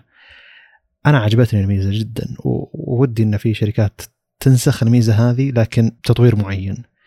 أبي نفس فكرة سامسونج الموجودة حق التنبيهات إنه ما يحتاج تنبيه يجي ال pop up هذا كبير مرة وياخذ الشاشة جزء كبير منها من فوق. لا خذ نفس معدل الشريط هذا سوي نفس طريقة ابل وسامسونج سوي نفس طريقة سامسونج لكن من ال punch hole حق الشاشة إذا كان موجود بالنص. طبعا أظن الشركات ما سوت كذا لأن عندهم punch hole بالنص. يسار مرة مرة ما هو موجود مرة نتوء. فهمت اللي؟ ما في ثبات على شيء معين بجهاز واحد عشان يثبتونها على النظام حقهم. لكن أتكلم عن المفروض إن الشركات تثبت تثبت البنش هول بالوسط. ما حد يحط المفروض يسار أو يمين. هذا بيخلي فيه بالنسبة لي غير مريح. ما أدري ليش. انه بيكون بالنص هذا هو الشيء الأريح والأتم بالنسبة لتجربتي. لأن يعني أنا معي جهاز بالنص كاميرته وإذا أخذت جهاز بيسار كاميرته أحس إنه في غلط. خاصة اللي يكون عنده يستخدم عربي ولا إنجليزي بتنحاس الساعة وين هي والتنبيهات وين هي. لكن إذا كنت تستخدم عربي وإنجليزي والكاميرا موجودة بالنص سواء عكس مكان التنبيهات ومكان الساعة ما راح يصير عندك أي مشاكل. ف المفروض إنهم يأخذون نفس الطريقة. إذا كان الجزيرة هذه الموجودة أو البنش هول تستخدم للتفاعل مع تطبيقات النظام نفس طريقة أبل هذه حلوة مع إن أغلب الأشياء هذه موجودة بشكل تنبيهات وسريعة وممتازة بأندرويد. مو مو للدرجة ذي يبيها تأخذ من مكان شريط الاستشعارات لأن شريط الاستشعارات مهم باندرويد اندرويد لأن فيه الأيقونات حقت اندرويد. لكن أبي إذا جاني تنبيه وأنا موجود على أي تطبيق معين لا تجيني pop up كبير خذ النقطة ذي الصغيرة سونا نفس ما تسوي سامسونج لكن خلها موجودة بال آه، جانب الكاميرا زي ما موجودة بالفكرة هذه. لكن أنا عندي فكرة الفكرة الفكرة جدا ممتازة. ما لي دخل إنه أوه شكل جميل الحفرة على الشاشة ليش كبيرة من الأشياء هذه. الشخص اللي شاف إن هذه مشكلة شاف إن أبل ما تبي تشيل الحفرة هذه؟ راح سوى شيء تسويري لها وضغط على الشركة عشان يسوي الشيء هذا. صاحب بالفكرة المو... أكيد في كم موظف عندهم الفكرة ذي سووها وطرحوها على الشركة يعني. مستحيل الشركة يعني تتبنى شيء كذا. بس أقصد إنه دايم في صراع بين حقين ال hardware حقين ال software أتوقع يعني. حقين ال software إنهم حلوا مشكلة وجود جزيرة صغيرة. مسمى جميل يعني. بالنسبة لي يعتبر مسمى جميل بدل ما نسميها حفره على الشاشه ولا شيء صغير. بس إنه عجبتني جدا تفاعل جيد وتمنيت إنه يكون فيها تنبيهات بدل التنبيه الكبير هذا. ترى حتى أبل لما يجي تنبيه منبثق التنبيه نوعا ما كبير يعني. تمنيت إنه يكون صغير زي كذا نعم. اي سيء جدا.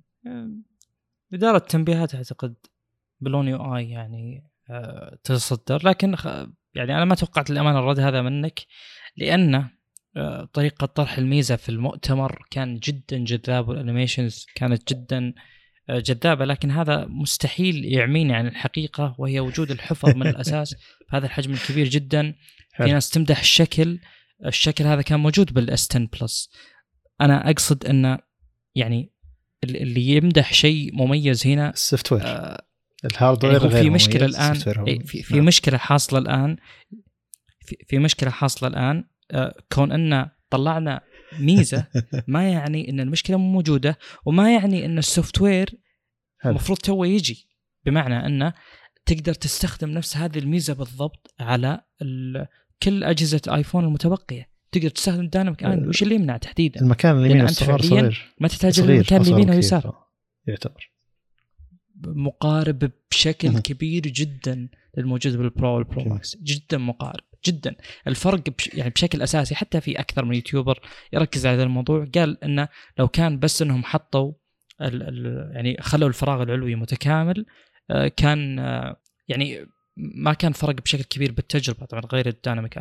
فاللي أقصده أنا الان إنه هو شال الفراغ اللي بين ال Dynamic Island هذه وبين السقف العلوي للجهاز أكثر مما شال يمين ويسار. فرق يعني حط حط الصور للأجهزة بالذات ال Pro مع ال fourteen العادي وبالذات أيضا ال Pro Max مع ال Plus وقارن بعينك يعني مبدئيا. يعني الفرق لا يذكر بالنسبة للعرض ال Dynamic Island هذه نفسها. بمعنى عشان أنا أوضح وش اللي المفروض أنت تقوله المفروض كل شخص يقوله كرد فعل أو نقد واضح ومنطقي ومنهجي اللي هو أن وجود فكرة التحكم بالإشعارات والمحتوى اللي يشتغل بال Dynamic Island شيء جدا ممتاز وإيجابي إنه يكون عندك جزيرة صغيرة لل multitasking لكن هذا ما يعمينا من حقيقة أن فكرة وجود الحفرة أصلا سيء. بمعنى انه ممكن توجد فكرة ال Dynamic Island بالنتوء اللي موجود قبل. هم ما حولوا السلبية إلى ميزة. لأن السلبية لا زالت موجودة طريقة تفكير موجودة. الناس الاقل بساطه كلهم موجودين يعني بنفس الوقت. لما تيجي تقول وش الفرق بين الآيفون 14 نعم و 14 Pro الكاميرات Dynamic Island فهمت؟ هذا الأساس. يعني اي يعني ال Dynamic Island ما ما تحتاج تغير شكلها عشان تخليها تشتغل بهذه الطريقة. هي تقدر تحط تنفذها على اي آيفون ثاني فيه النتوء المعتاد جميل. من ابل عموما. مو لازم يكون pill shaped زي اللي موجود حاليا. ويعني آه، في في يعني تباين نوعا ما آراء وبشكل عام ردة فعل الناس بالذات يوم شافوا ال animations إنهم أعجبوا فيها جدا. إيه. في أسئلة كثيرة طبعا. من ضمن الأسئلة خلينا نكمل شوي اللي هو إن ابل آه، عادة إذا تبنت تصميم معين آه، يستمر سنين مثل ما شفنا من أيام ايفون 10 اللي أعلن مع ال8 يعني من يوم انتقلوا التسمية الأرقام إلى الأرقام الرومانية والأحرف الرومانية هذه. وهم قدموا هذا الشكل هذا التصميم. فشوف استمروا عليه من ذاك الوقت إلى الآن. اللي أقصده أنا إن أبل تطول في آه، التصميم أو الواجهات المعينة. بمعنى إن آه، هذا الآيفون الأصل بيستمر سنين. فبيستمر سنين وأغلب الشركات الآن وجدت حل إنها تصير كاميرا تحت الشاشة. أنا ما أقول إنه هو المستقبل هو اللي بيصير إلى آخره. بس أقصد انه كأن أبل تأخرت في تقديم ميزة زي هذه وصار انتو يعني عيب لا يمكن إغفاله آه، وبسياق ومنحى آخر كيف قدمتوا يعني أحس في عدم تناغم بين مثلا فريق الآيفون وفريق ماك بوك الآن بال 14 و 16 إنش من الماك بوك فيه النتوء المعتاد زي اللي موجود بالآيفون بس انه خلاص تغير شكل النتوء فوين ال brand أصلا؟ فأعتقد إنه نوعا ما في عدم تناغم بمعنى إنه آه، يوم كان هوية كان ممكن يتقبل الموضوع بس الآن تغير شكل الهوية. فالمفروض كل يعني المفروض مثلا الماك بوك الجاي يكون بنفس النتوء هذا ونفس الحفرة هذه. اي بس أصلا ذاك ما في Face ID ليش تحتاج بالشكل هذا. كل الكمية ذي؟ يعني. هو هذا نقاش آخر. فعموما حتى نقاش ID أنا أعتبر Face ID معليش أعتبر إنه نقاش يعني نوعا ما فيه فيه عقم للأمانة لأنه تداعيات الأمان وإلى آخره وحفظ الوجه بثلاثي ابعاد ما كل هذه الأشياء يعني قابل قابل اختراقها بمعنى انه أقصد آه، لو كنت أنا والله مصمم على فتح الجهاز أجيب آه، قناع زي وجهك ولا إلى اخره من الأمور. أقصد انه يعني الأمان ما هو أمر كافي فقط إنك تقول أوه خلاص أبى أحط مستشعرات إيه. كبر ما أدري وش كأنها ثلاث عدم التناسق هذا يجي ترى حتى أنا ما أشوف إلا الشيء الايباد يعني الآيباد موجود عليه بصمة الأصبع الآيباد Air الظاهر. بالضبط. بصمة الأصبع إيه. موجود على الزر. ليش ما تجيبها الآيفون؟ بصمة الأصبع شيء خرافي. جدا. حتى اللي موجودة على الماك بوك كل اللي يستخدمونه يقولون يعني من أفضل الأشياء اللي تسهل فتح الجهاز. طبعا هذا إذا ما مرت 24 ساعة على استخدامك السابق وطلب منك ال password. ف يعني, يعني كل ما ذكرنا في أشياء مستغربة. عيب صغير معها فهمتني؟ إي فانا أنا بيوضح للناس يا جماعة إعجابكم بال Dynamic Island أمر متقبل كليا سوفت ويريا لكن هذا ما يعمينا من حقيقة وجود الحفرة اللي أنا ما أدري وش الداعي لها. يا أخي إذا ال Face ID أزعجتنا فيه مهم مهم مهم. طيب كل الشركات قدرت تصغر الكاميرا قدرت يعني تروح إلى آه، يعني مسارات متباينة في حل مشكلة زي كذا. أنا لازم يعني ما أدري آه، الحفرة شيء كبير جدا ومفروض إن ال Dynamic Island هذه تكون موجودة على كل أجهزة آيفون. أنا بالنسبة لي يعني هذا شيء آه، يعني تصغير الإشعارات والتحكم بالمحتوى ويكون عندك مساحة صغيرة بال multitasking شيء جدا جميل ومهم ويحتاج الآيفون بشكل كبير. فليش يكون حصر على وجود الحفرة اللي pill shape أنا متشوق الشركات الصينية شلون تستفيد من الفكرة هذه. يعني اجزم لك انه راحوا يحسنون فكرة إن التنبيهات تطلع بشكل مزعج وأتوقع إنهم راح يحسنون فكرة انه شلون نستفيد من شريط الإشعارات بشكل أفضل. لأنهم شافوا هنا ابل تسوي شيء زين بشريط الإشعارات بشكل أفضل. فزي اللي هي كانت مساحة فاضية. ما أغلب أغلب الشركات الصينية أو شركات الأندرويد عموما ما سوت شيء جوجل مو مسويته يعني. نوعا ما أشياء بسيطة يعني. أنا إذا كنت أشوف محتوى على الجهاز الشاومي اللي عندي يوتيوب أو أي محتوى عرضي مثلا إذا جاء تنبيه وكان التنبيه ذا منبثق منبثق ترى له أهمية عندي يمكن ثلاث تنبيهات ثلاث ثلاث تطبيقات بس اللي يجي تنبيه منبثق على ثلاث أحوال معينة داخل التطبيقات هذه. فإذا جت التنبيه منبثق وأنا كنت أشوف شيء يطلع يطلع نوعا ما شفاف والخلفية حقته تبقى واضحة فما يأثر على مشاهدتي لكن يعلمني انه في تنبيه. بشكل شفاف نوعا ما. فهذا شيء يعتبر جميل إنهم عارفين الشيء إذا كان إنها مزعج. فالحين ودي إنهم يستفيدون بشكل أكبر من فكرة إنه ترى عندك مساحة هنا غير مستفاد منها مع انه غالب شركات الأندرويد معطيتك كل الخيارات إنك تشغل جميع الأيقونات اللي تحتاجها. تبي يعطيك شيء التنبيهات إنه يعلمك إنك مشغل NFC ولا لا تبي يعطيك سرعة إنترنت ولا لا تبي يعطيك إنه في أبراج ولا لا تبي يعطيك إنه مشغل واي فاي ولا لا تبي يعطيك شبكه على البلوتوث ولا لا يعني كمية البيانات الموجودة ما هي زي الموجودة بالآيفون انها ولا شيء موجود هناك مجرد الأبراج والساعة والبطارية الظاهر شيء زي كذا والواي فاي يعني. لا كمية كمية البيانات الموجودة بأندرويد أكبر بكثير في إيقونات للتنبيهات هذا شيء جانب ثاني يعني وساعة ف زي اللي يعني شريط التنبيهات التقليدي الموجود ب- باندرويد من زمان موجود على ما هو عليه والناس يعني مستفيدة منه بشكل كبير.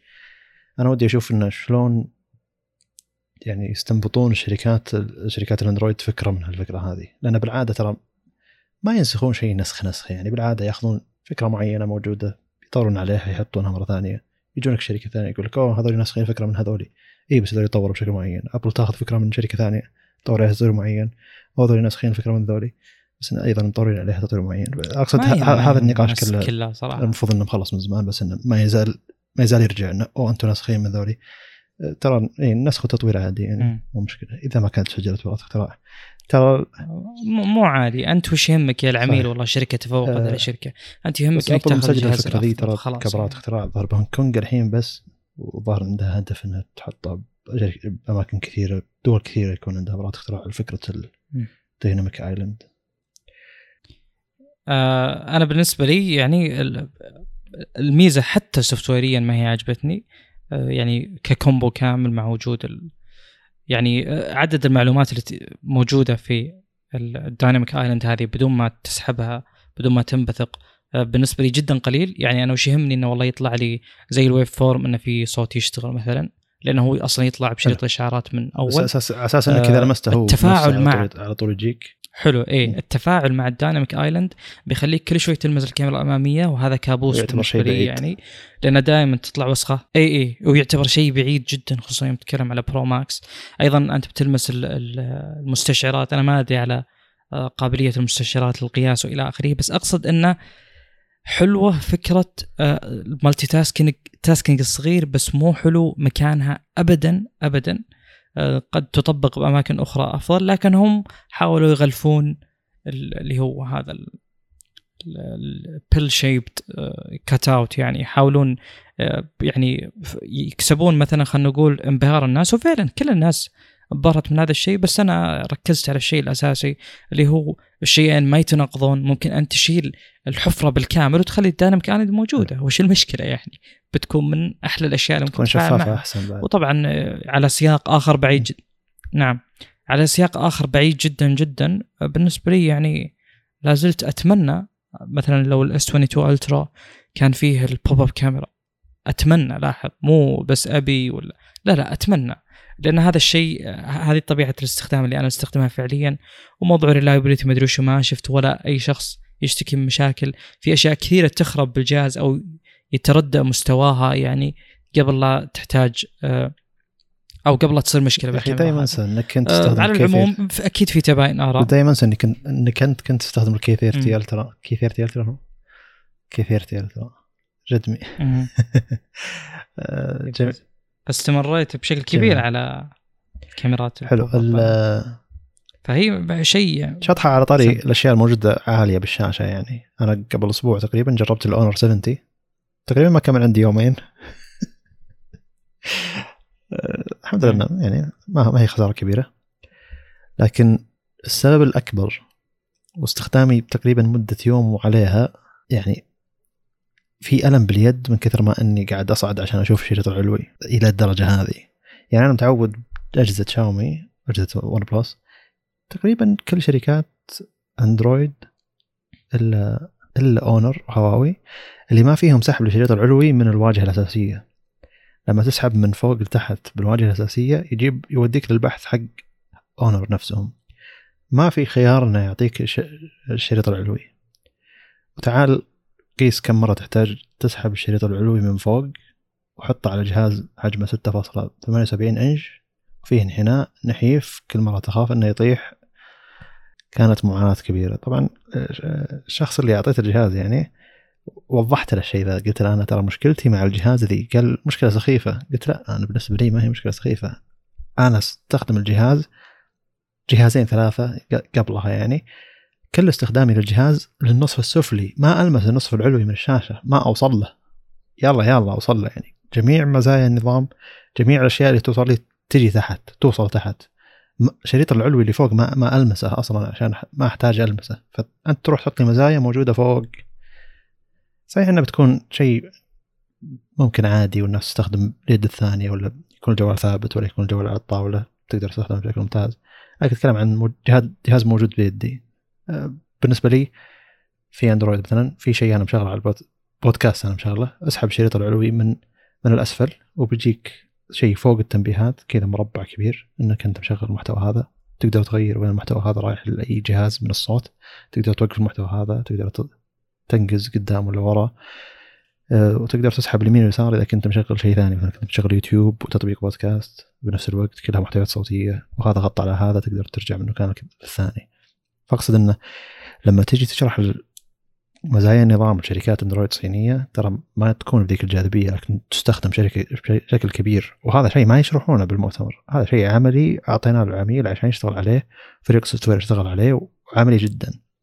لكن أظن عشان شركة أبل موجهة لل- للعامه أكثر من الشخص اللي يبحث ويحوس لازم يوضحوا لك ترى الميزة هذه software موجودة وأضفناها من أحسن اللي فهمت اللي تاخذ مدة عشر دقائق بالمؤتمر عشان نوضح لك إنه ترى بس المكان ذا تقدر تتفاعل معه بالطريقة هذه. مع إنه هو مع إنه يعني اندرويد واجهات اندرويد لو تحتاج. يعني لو لو نحاول نمسك مزاياها ونشرحها بأسلوب التسويق اللي تشرح فيه ابل بناخذ فتره طويلة جدا وبنتكلم عن مزايا فعلا عملية. هذه من وجهه نظر شخصية حلو. إحنا غالبا بننتظر آه، تجارب آه، ال YouTubers عموما عشان نقدر نحكم على وش المشاكل اللي ممكن يواجهونها. أنا حاولت أشوف يعني animations لل Dynamic Island بشكل كبير جدا عشان أعرف وش ال limitations وش الأشياء اللي قد تكون مزعجة إلى جانب مثلا لمس الكاميرا وإنك تحتاج فعليا كل ما استخدمت ال- اللي هو ال Dynamic Island إنك تمسح الكاميرا خصوصا إنك ما تعرف وين تحديدا بالضبط. هي طبعا على اليمين كما يبدو لكن أنت مو متأكد 100% أو انه لمس أصبعك بيكون يغطي أصلا ممكن هذه الجزيرة كاملة ف على كل حال أنا- عاد أنا قبل لا الأونر 70 من المساوئ ترى. أو من قبل أخذ الأمر س... خلنا. نكمل معليش يعني أقصد الميزة دي تكلم عنها YouTuber بالضبط آه. شريط التنبيهات اللي بالأونر 70 تكلم عنها واحد منزعج نفس طريقة انزعاجي بس حبيت اوضح إنه مو بس لحالي مم.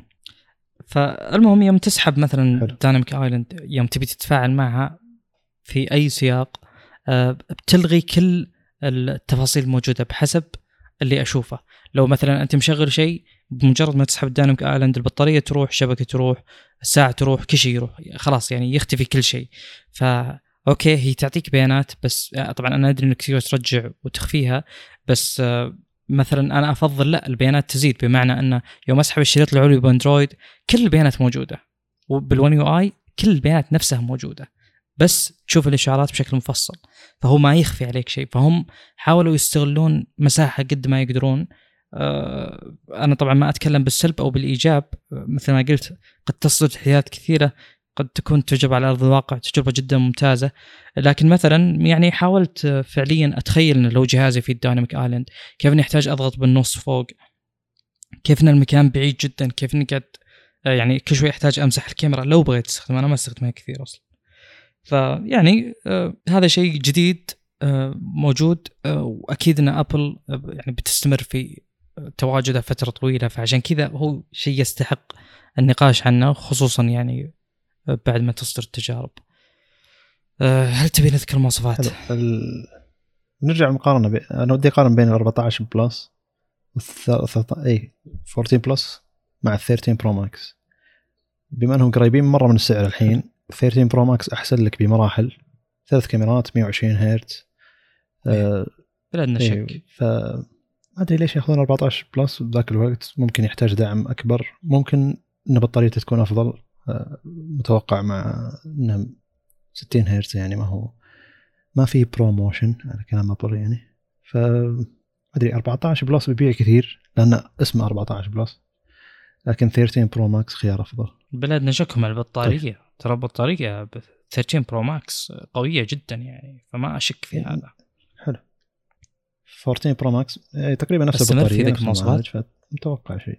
حلو طيب. إيه، بالنسبة لل مثلا الوزن وكذا في ارتفاع آه، نوعا ما عن العادي آه، 206 جرام يبدأ ال Pro وال Max Pro Max طبعا 240 آه، هذا الشيء يعني ما ما يفرق بس إني أنا أحب أتبع آه، إلى أي مدى آه، تنخفض أو ترتفع أسعار ال- الأجهزة آه، أو مو أسعارها معلش أوزانها. آه، لأن أحيانا ممكن تمر سنتين ما تشتري جهاز فتجي تشتري جهاز جديد ويكون آه، يعني التوجه انتقل من ناحية إلى أخرى فتستغرب من خفة الجهاز. أنا مثلا يوم يوم أخذت ال 11T Pro حسيت انه أخف بكثير مما اعتدته آه، سابقا خصوصا بال K30 Ultra وهذا إحساس اليد بغض النظر عن الرقم.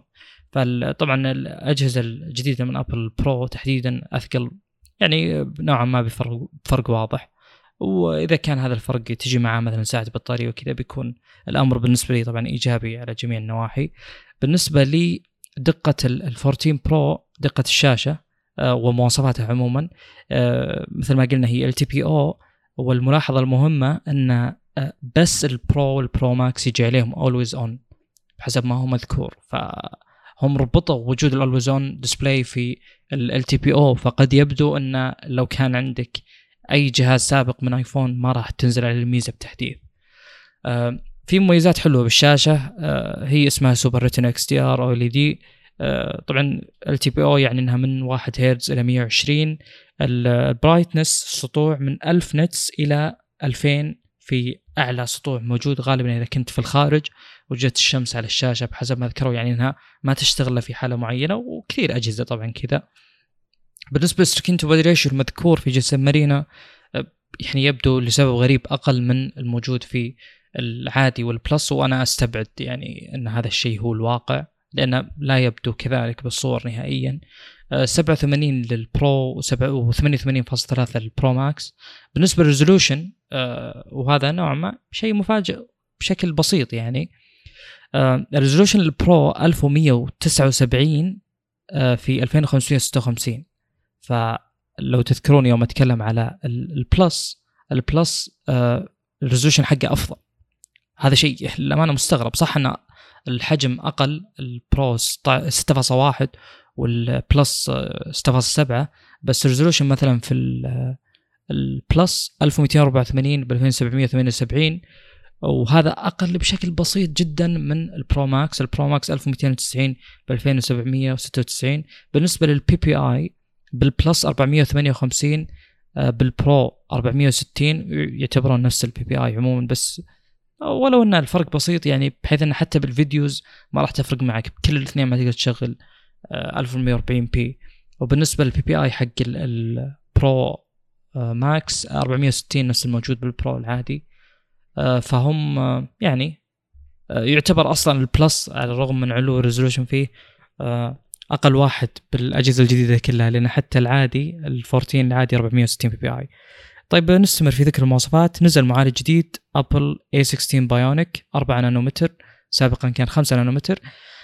وش الشيء اللي ضحكني في في الإعلان عن المعالج؟ طبعا قالوا إنه أقوى من المنافسة و إلى آخره آه، على العين والرأس. آه، يعني ما نقدر نقيس هذا الشيء بس إنه صعب ولا قد شفت أحد ممكن يضرب مثال لسوء معالج على Apple Bionic خلينا نقول. لأنه دائما يكون آه، وفق احتياج الآيفون أو أكثر يعني. فما ما قد آه، السنين الأخيرة واجه أي نقص أو أي مشاكل أو إلى آخره. لكن اللي قهرني واللي ضحكني إن حطوا آه، زي ال graph زي الرسم البياني لقدرات ال A16 Bionic فحطوا إنه أقوى ب 20% تقريبا من مين؟ من ال A13 Bionic اللي نازل 2019 فرق بينهم ثلاث سنين. ليش طيب تقارنه بال A13 بمعنى وقطعا أن آه، الفرق بينه وبين ال A14 وبعدها ال A15 أقل من 20% قد يكون الفرق مجرد 5% لكن اللي يوعدون فيه واللي أعتقد أن الكل يصدق Apple فيه اللي هو انه قدرات آه، يعني توفير الطاقة في معالجات آيفون وفي النظام عموما قدرات قوية جدا جدا. آه، يعني بدليل أن البطاريات غالبا بالأرقام أقل. إحنا ما ندري عن سعتها الواقعية لكن عموما هي بالأرقام أقل. لكن آه، تتفوق بشكل كبير على كثير جدا من المنافسين آه، الآيفون مؤخرا غالبا ال- ال Pro Max تحديدا ما يواجه أي مشاكل بالبطارية. هو يعني جدا جدا ممتاز. للأمانة من أبرز الأشياء اللي ممكن تخلي اقتناء الآيفون Pro Max تحديدا آه، مشوق اللي هو آه، البطارية. يعني حتى لشخص خارج iOS لو يبي يشتري جهاز يعني فيه iOS أعتقد إن البطارية بتكون من أكثر الأشياء الجاذبة. أنا دائما أتكلم أصلا إني أقول اللي هو إنه لو كان الجهاز أسمك ببطارية أكبر فأنا مرحب جدا بهذا الشيء. لو كان أثقل حتى بطارية أكبر فأنا جدا مرحب بهذا الشيء. البطارية جدا مهمة. بخصوص الكاميرات والمستشعر وإلى آخره إحنا ذكرنا 48 ميجا بكسل إنه جديد كليا وكذا وسوقوا له تسويق جيد. وكاميرا آيفون جدا ممتازة يعني فالأكيد إن الكاميرا بتتحسن. الأكيد إن هذا ال sensor بيستخدمونه كثير وبيفتح لهم يعني تطويرات أكثر وأكثر. هو 48 ميجا بكسل 1.8 الفتحة 24 ملي بالنسبة لل wide. آه فيه ال sensor shift OIS. المستشعر الثاني أو الكاميرا الثانية اللي هي ال telephoto 12 ميجا بكسل 2.8 77 ملي وأيضا فيها OIS. هذا 3 x على الجهازين ال Pro وال Pro Max بالنسبة للكاميرا الثالثة ال ultra wide 12 ميجا بكسل 2.2 13 ملي متر 120 آه وسع الزاوية وفيه مستشعر ال LiDAR هذا حق العمق آه موجود. آه، بالنسبة لأعلى الدقة بالفيديو 4K 60 وفيه الميزات اللي ذكرناها ProRes cinematic mode وال action mode وفي 10 bit HDR و Dolby Vision HDR وإلى آخره. بس إنه في تطابق كبير يعني بين مواصفات الجهازين وهذا شيء بالنسبة لي يعجبني يعني. حلو إنك تخلي الفرق بين الجهازين حجم شاشة وبطارية وسعر يعني بغض النظر عن الأشياء الأخرى. الكاميرا الأمامية آه، ذكرنا إن فيها اللي هو ال depth و biometrics sensor فيها ال auto focus 12 ميجا بكسل 1.9 و23 ملي على الجهازين. أه يعني تقريبا هذا كل شيء يخص الجهاز. إحنا أعتقد إن كلنا تمنينا حتى الأشخاص اللي ما لهم علاقة بالآيفون مثلي أنا تمنينا إن الشحن يكون أسرع لأن ودي تتطور هذه الصناعة عموما. لكن يبدو أنا مو متأكد طبعا يبدو إنه ما تحسن. آه يعني قد يكون تحسن كسرعة شحن لكن ليس كواتج ك يعني قدرة شحن الشاحن نفسه آه، و يعني استفادة الجهاز منه. يقولون إنه 50% 30 دقيقة وهذا الرقم يعني ضعيف للأمانة جدا. وأنا أتكلم يعني كشخص يعاني بشحن السوني 2 ألترا 25 واط يعني بطيء جدا. ياخذ تقريبا ساعة وسبع دقائق ساعة وعشر دقائق. خصوصا إني جاي من 120 واط. آخر شيء يستحق الذكر ما راح يفرق أسواقنا لكنه يستحق الذكر اللي هو آه، في النسخة الأمريكية غالبا الشمال الأمريكية تحديدا. أمريكا 100% بس هل كندا معها ولا لا؟ ما أدري. اللي هو عدم وجود ال SIM card tray اللي هو الدرج اللي فيه الشرائح بتكون كلها اي سم فيعني في ناس من هناك من يعني هذيك الناحية من العالم ينتقدون هذا الشيء. وفي ناس قد يكون هذا الشيء إيجابي بالنسبة لهم. أنا ما عندي علم. يقولون الناس اللي يغيرون الكارير كثير آه، بيكون مزعج لهم اللي يغيرون أجهزتهم كثير مثل اليوتيوبرز بيكون نوعا ما مزعج لهم. أنا للأمانة ما جربت ولا أعرف. آه، لكن أكيد أكيد إن هذا الشيء جاي لباقي الأسواق. وأبل عادة هي من الشركات السباقة لانها مثلا يعني تشيل أشياء زي كذا. قد يكون لها تطوير للسوق. أنا ما أدري صراحة. يعني بس أذكركم تذكرون سابقا في وقت قديم جدا أول من صغر الشريحة nano micro إلى آخره كان أبل. حسب ما أذكر طبعا. ممكن تكون في شركة صينية شاطحة كذا قبل أبل لكن عموما هي من السباقة لهذه النواحي لتصغير الشريحة والآن هم إلى الحين ما لقوا حل من ناحية إذا جيت تسافر مثلا في الأماكن اللي بتسافر فيها شلون بتثبت شريحة إلكترونية؟ هل بتلقى بالمحلات ذي شريحة إلكترونية؟ آه، مثلا إذا وصلت المطار بتروح شركة اتصالات موجودة بعدين تقول لهم أبي شريحة إلكترونية وش بيعطيك باركود؟ إلى الحين ما في شيء ذا. إلى الحين شركه شريحة إلكترونية هو شيء تطلبه أونلاين بعدين يوصلك بطريقة معينة عشان تبدأ يعني عشان تخلي شريحتك الالكترونيه تشتغل. لكن قد يكون بعدين تنحل المشكلة ذي بحيث إنك أنت تقدر تشتري يعني وشو بطاقة بطاقة ورقية أو عادية عليها باركود عشان تقدر تفعل شريحة إلكترونية. لأن إلى الحين إذا أنت معك الآيفون الجديد الإي سم كنت بأمريكا يعني. بعدين رحت أي ديره ثانية تبي تفعل اي سم لازم تفعل عن طريق الإنترنت. خطوة خطوة مزعجة تعتبر. يعني أنا وين ألقى إنترنت وأنا قاعد أدور إنترنت؟ إلا إذا المطار اللي أنت فيه مثلا في إنترنت ولا شيء زي كذا. بعض الدول يعني تكون موفرة الخدمه هذه. بس إنه بيكون نوعا ما شيء مزعج وارتباط أكبر بالشركة اللي أنت معها يعني. جميل. وأظن بيكون شريحتين إلكترونية. ظاهر إنك تقدر تثبت. إيه شريحتين. إيه. شريحة واحدة. يقولون يق- الشريحتين بنفس الوقت بس أنا شفت ناس كثير يردون بتعليقات على يوتيوبرز. هذا شيء أنا مو متأكد منه طبعا لأنه كلام ناس بس كأنهم مجمعين عليه اللي هو إنه تقدر تضيف إلى عشر إيه بس اللي شرائح تشتغل بنفس الوقت. لكن اثنين اللي. منها اللي بتشتغل. آه، هذا موجود الحين أصلا ترى. نعم. هذا شيء موجود الحين بالآيفون العادي يعني تقدر تضيف شرايح مم. وايد بس تشغل شريحة واحدة. جميل. آه، ما أدري إذا كان لها تطبيق من ابل نفسها ولا ضمن إعدادات النظام شيء زي كذا هل الشري... تطبيق... هل مم. تطبيقات الشركات لها علاقة بتفعيل الإي سم لأن أغلب الشركات اللي عندنا يقول لك حمل التطبيق حقنا وروح فعل منه الإي سم بطريقة معينة آه أنا ما أدري صراحة بس في طرق كثيرة لأنك. تقدر أنت يا الكارير يا المشغل تقدر تعرف الجهاز هذا. برقمه المميز و... وتقدر خلاص تميزه وتعطيه الشريحه ف... آه، لأن كل ما جاي يتصل أنت تطلع عندك. هذه البيانات. أنا ما أدري كيف يشغلونها في طريقة معينة ترى الحين مثلا بما أن الحين أسعار الاشتراكات إذا كنت تستخدم الإي سم أرخص بأغلب الشركات تقريبا أول ما تحول لهم ظهر أول سنة أو ست أول ست شهور لك أسعار معينة إذا كنت بشريحة إلكترونية. وأظن الناس كثير مكملين عليها. فحقين أندرويد كانوا يشتكون من الشيء هذا. ففي في موضوع بوابة رقمية عن شريحة عادية. يعني نانو سم تشتريها تبرمجها على انك تلعب على الشركة إن ترى هذا هو شريحه هذه شريحة إلكترونية ورقم جهازها كذا. تركبها على جهازك وتشترك باشتراك أرخص. وبالعادة ترى يسوى تقريبا حدود أرخص ب 50% تقريبا فعلى مدار ست شهور إلى إلى سنة.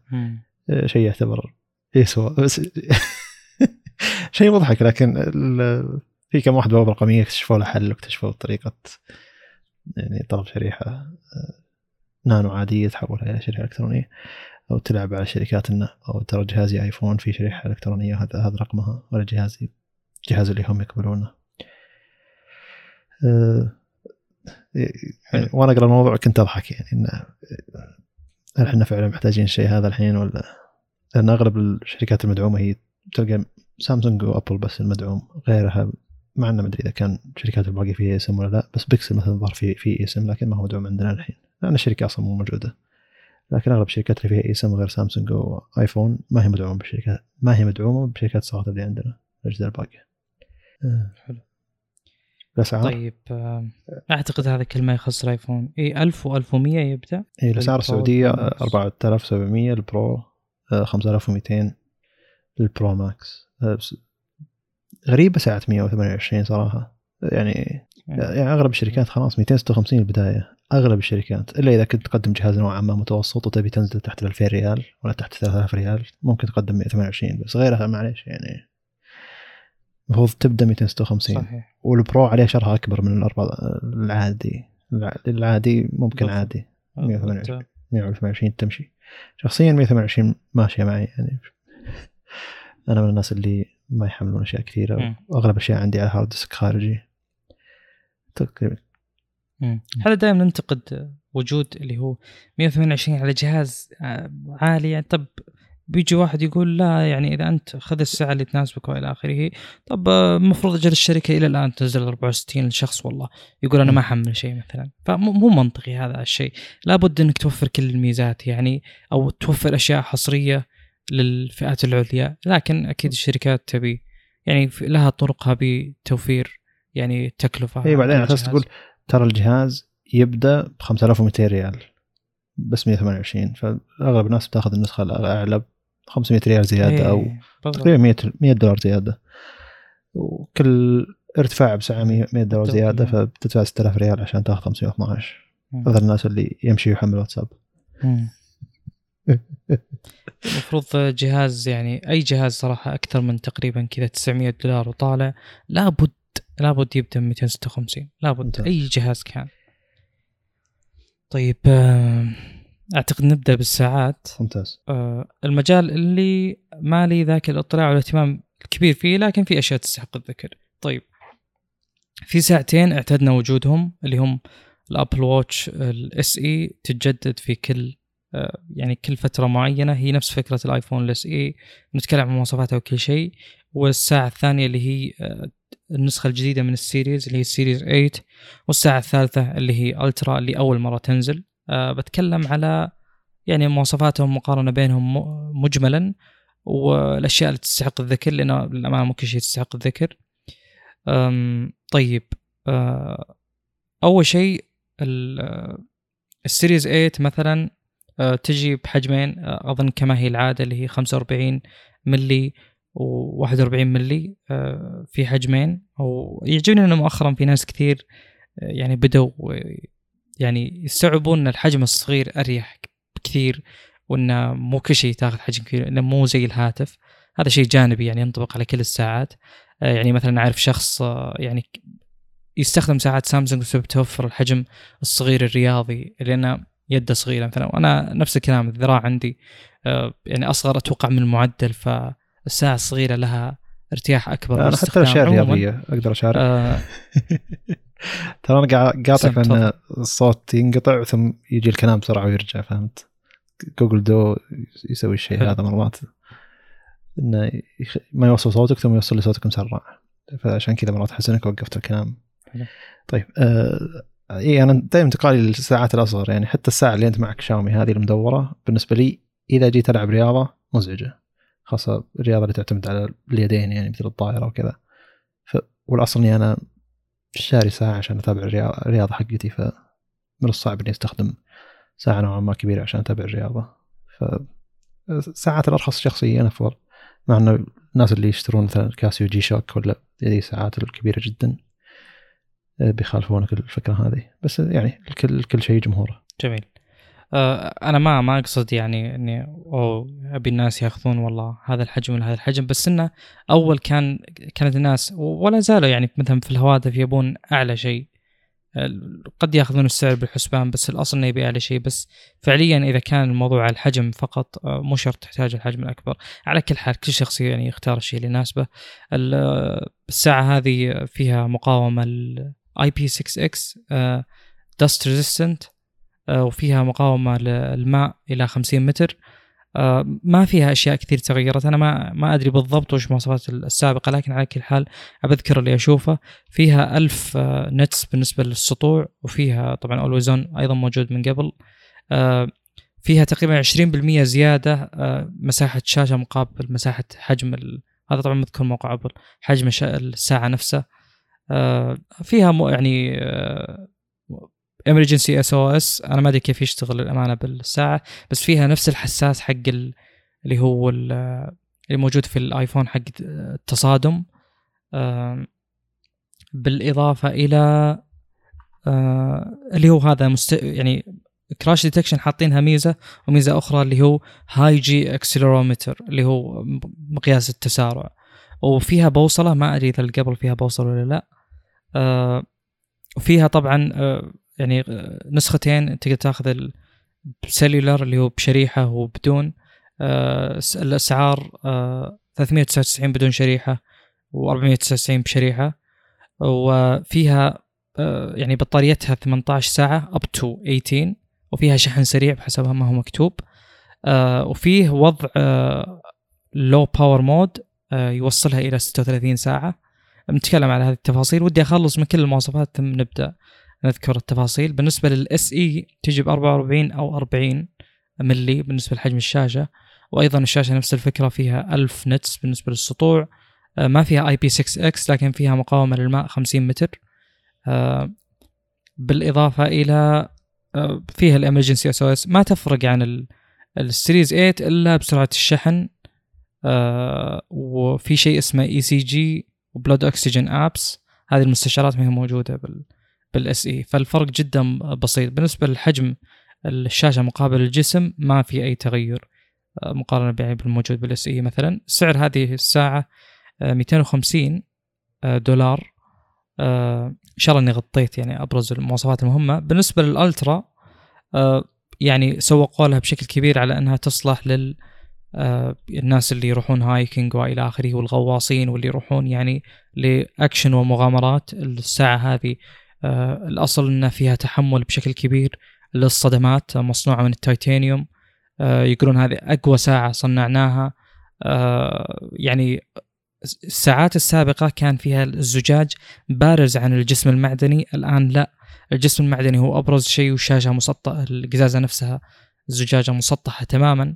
فيها مستشعرات كثيرة يعني وأكثر دقة لل GPS اللي هو dual frequency GPS.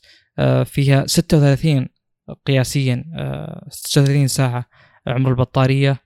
وفيها آه، bands اللي هو السيور المخصصة لل يعني الأشخاص اللي يعني يروحون المغامرات وإلى آخره. حجمها 49 ملي أكبر من كل الساعات الموجودة سابقا. ويعني تبدو أكبر بشكل كبير. واصلا الجسم التيتانيوم هذا اللي محمي بشكل كبير يعني أكبر نفسه. فشاشة يعني معليش الساعة مجملا أكبر. فحتى في أشخاص يعني عظمة الرسغ عندهم المفصل كبيرة جدا وجربوا الساعة في المؤتمر يقولون انها يعني فعلا فعلا كبيرة فلا بد تحط هذا بالحسبان يعني. لكن أيضا حتى الساعات اللي تستخدم للأكشن عموما فيها قدرها من الحجم ما هي صغيرة يعني اللي فيها كل التفاصيل واللي تتبع نشاطك كذا اللي من Garmin وإلى آخره من الساعات. فيها نفس المقاومة الموجودة بال Series 8 اللي هي IP6X وفيها اللي هو customizable action button اللي هو فيها زر جانبي فيزيائي تقدر تحط له الاكشن أو الفعل اللي أنت تختاره. فيها سطوع إلى 2000 nits أكثر بكثير يعني. هو طبعا رقما ضعف الموجود بالساعات العادية لكنها فعليا على أرض الواقع هي القيمة نسبية وليست يعني قيمة تعني الضعف تماما. وفيها آه، مقارنة بال Apple Watch SE فيها 27% screen to body ratio أكثر آه، لكن ما ندري بالضبط كم آه، الرقم. بالنسبة لمقاومة الماء يقولون إلى 100 متر يعني هم بحسب كلام الناس إنهم آه، شافوا على قولتهم الحالات اللي مختلفة عن العادة في استخدام الساعات شافوا وش اللي يخلي ممكن يجيبون يعني نسبة أكبر أو كيف ممكن يجيبون نسبة أكبر من المستخدمين. شافوا الناس اللي يروحون الأكشن وكذا وكثير منهم مثلا غواصين فقالوا آه نبي شيء مقاوم للماء بشكل فعلي مو بس 50 متر. طبعا هذه القيمة المعلنة. آه القيمة الحقيقية آه يقولون إذا أنت يعني دايفر غواص الحد الأقصى 40 متر فأنا ما أدري وش المقصود للأمانة. يقولون يعني يفضل إنك ما تعدى 40 متر لكن هي مقاومة ل 100 متر فما أدري وش المقصود تحديدا. فيها حساسية ل يعني كاتبين depth gauge with water temperature sensor في حساس حرارة الماء وحساس عمق وفي شهادة حاصلة عليها الساعة اسمها اي ان 13 319 ما أدري وش تعني. أه لكن عموما يعني مجملا تفاصيل ومواصفات الساعة مركزه على هذه الناحية. فيها بالإضافة إلى هذا أه سماعة أه سماعة زي كاتبين اللي هو 86 ديسبل صافره عشان تجذب انتباه ومسموعة أه، إلى 600 فيت 600 قدم اللي هي تقريبا 200 متر. أه، ويعني هذا هذا الاحتياج اللي هم أو الاستخدام اللي وضحوا ممكن يستخدمها أو يستفيد منها. الساعة سعرها 800 دولار. هذا بالنسبة للحقائق والمواصفات المعلنة. آه، على أرض الواقع أنا حبيت أبحث وأشوف والى آخره آه، هل هي الساعة هذه ممكن تستبدل فعليا اللي يستخدمون الساعات المخصصة للأغراض هذه؟ آه، شفت في واحد قد تكلمنا عنه كم مرة اسمه ديف 2 دي يقول أنا كنت يعني أغوص آه، في بعض يعني بعض مراحل عمره كان يغوص بشكل كبير. يقول للامانه إنه آه، ساعة مثل هذه آه، ما راح تكون بذيك الفائدة بالنسبة له لأن ما فيها شيء يقرأ من مثلا أسطوانة الأكسجين اللي معاه كم باقي منها. يقول هذا من أبرز الأشياء المهمة في الغوص. والشيء الآخر العمق. 40 متر اللي أعلنوا عنه اللي تقدر توصل له. الباقي كأنه يعني بدون ضمان أو إلى آخره يعتبر نوعا ما مو مصدر قلق بس إنه شيء نوعا ما غريب. آه، بالإضافة إلى السلبيات الأخرى مثلا آه، في شخص انتقد يقول أنا إذا رحت لأي هايك أو إلى أي تريل أو إلى أي مكان يعني يحتاج إلى ساعة تكون موثوقة وأعتمد عليها يقول لابد يكون فيه زر يعطل لمس لأن المسها كثير بالغلط. إذا جاء عليها الكم قاعد يضغط بال always on ويحوس الساعة. وأنا أبي يكون مثلا طافي وما بيحوس ال activity tracking تتبع النشاط وكذا. فلا بد يكون في زر يعني آه، يخلي اللمس مثلا معطل. قد يكون ال action button هذا اللي حاطينه هم آه، تقدر تخصص إنه يعطل اللمس أو يطفي الشاشة حقت الساعة والى آخره لكن ما ندري.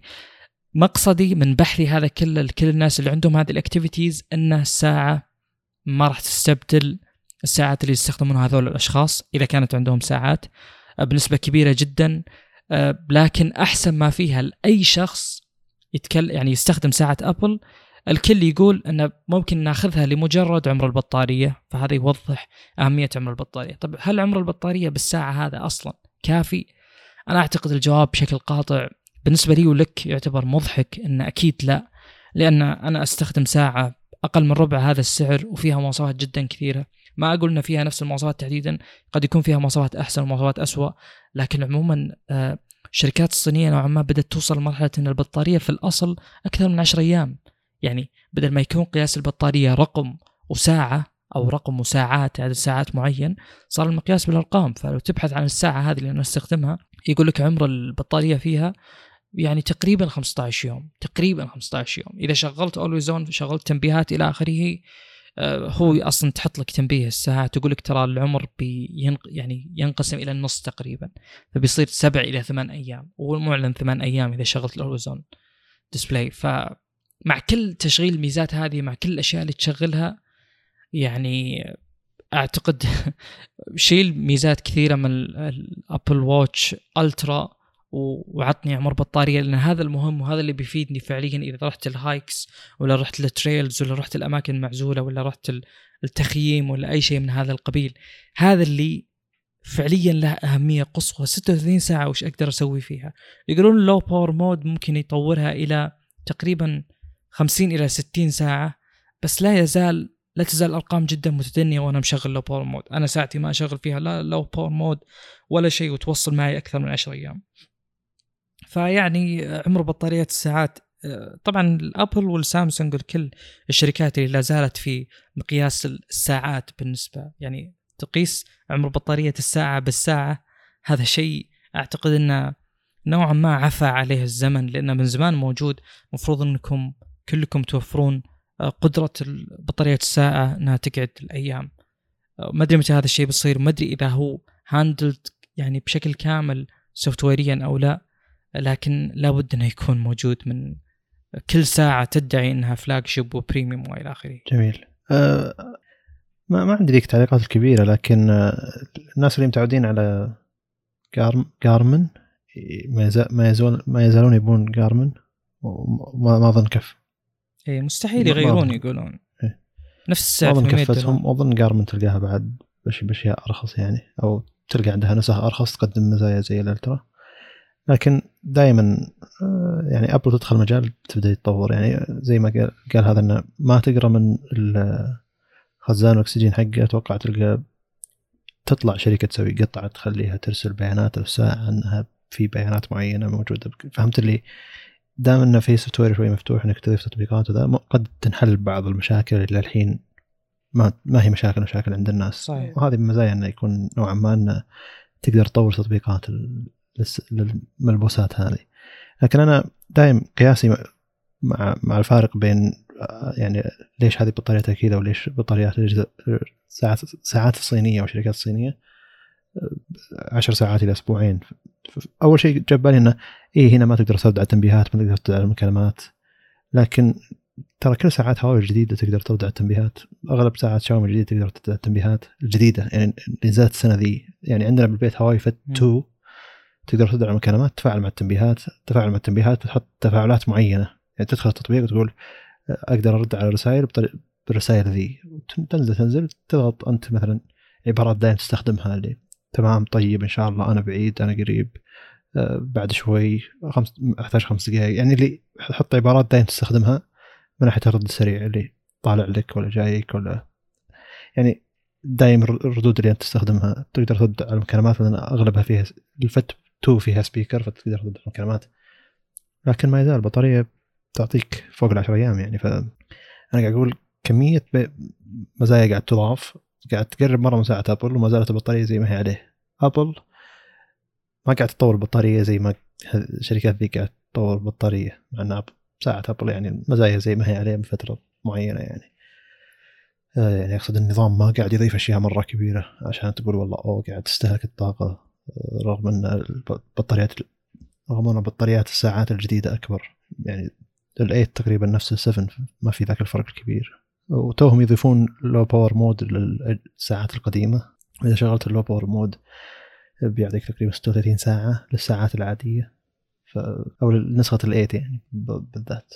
لكن ما أدري. ما أدري والله اللي كل ما فكرت بالشركات الصينية شلون الساعات حقتها تكمل فوق العشر أيام وتعطيك كل هالمزايا وتهز في يدك وفيها تنبيه وفيها عداد وفيها يعني كمية اي فيها always on display طبعا إذا شغلتها شغلت ال always on display يقول لك والله بتصير سبع أيام معليش.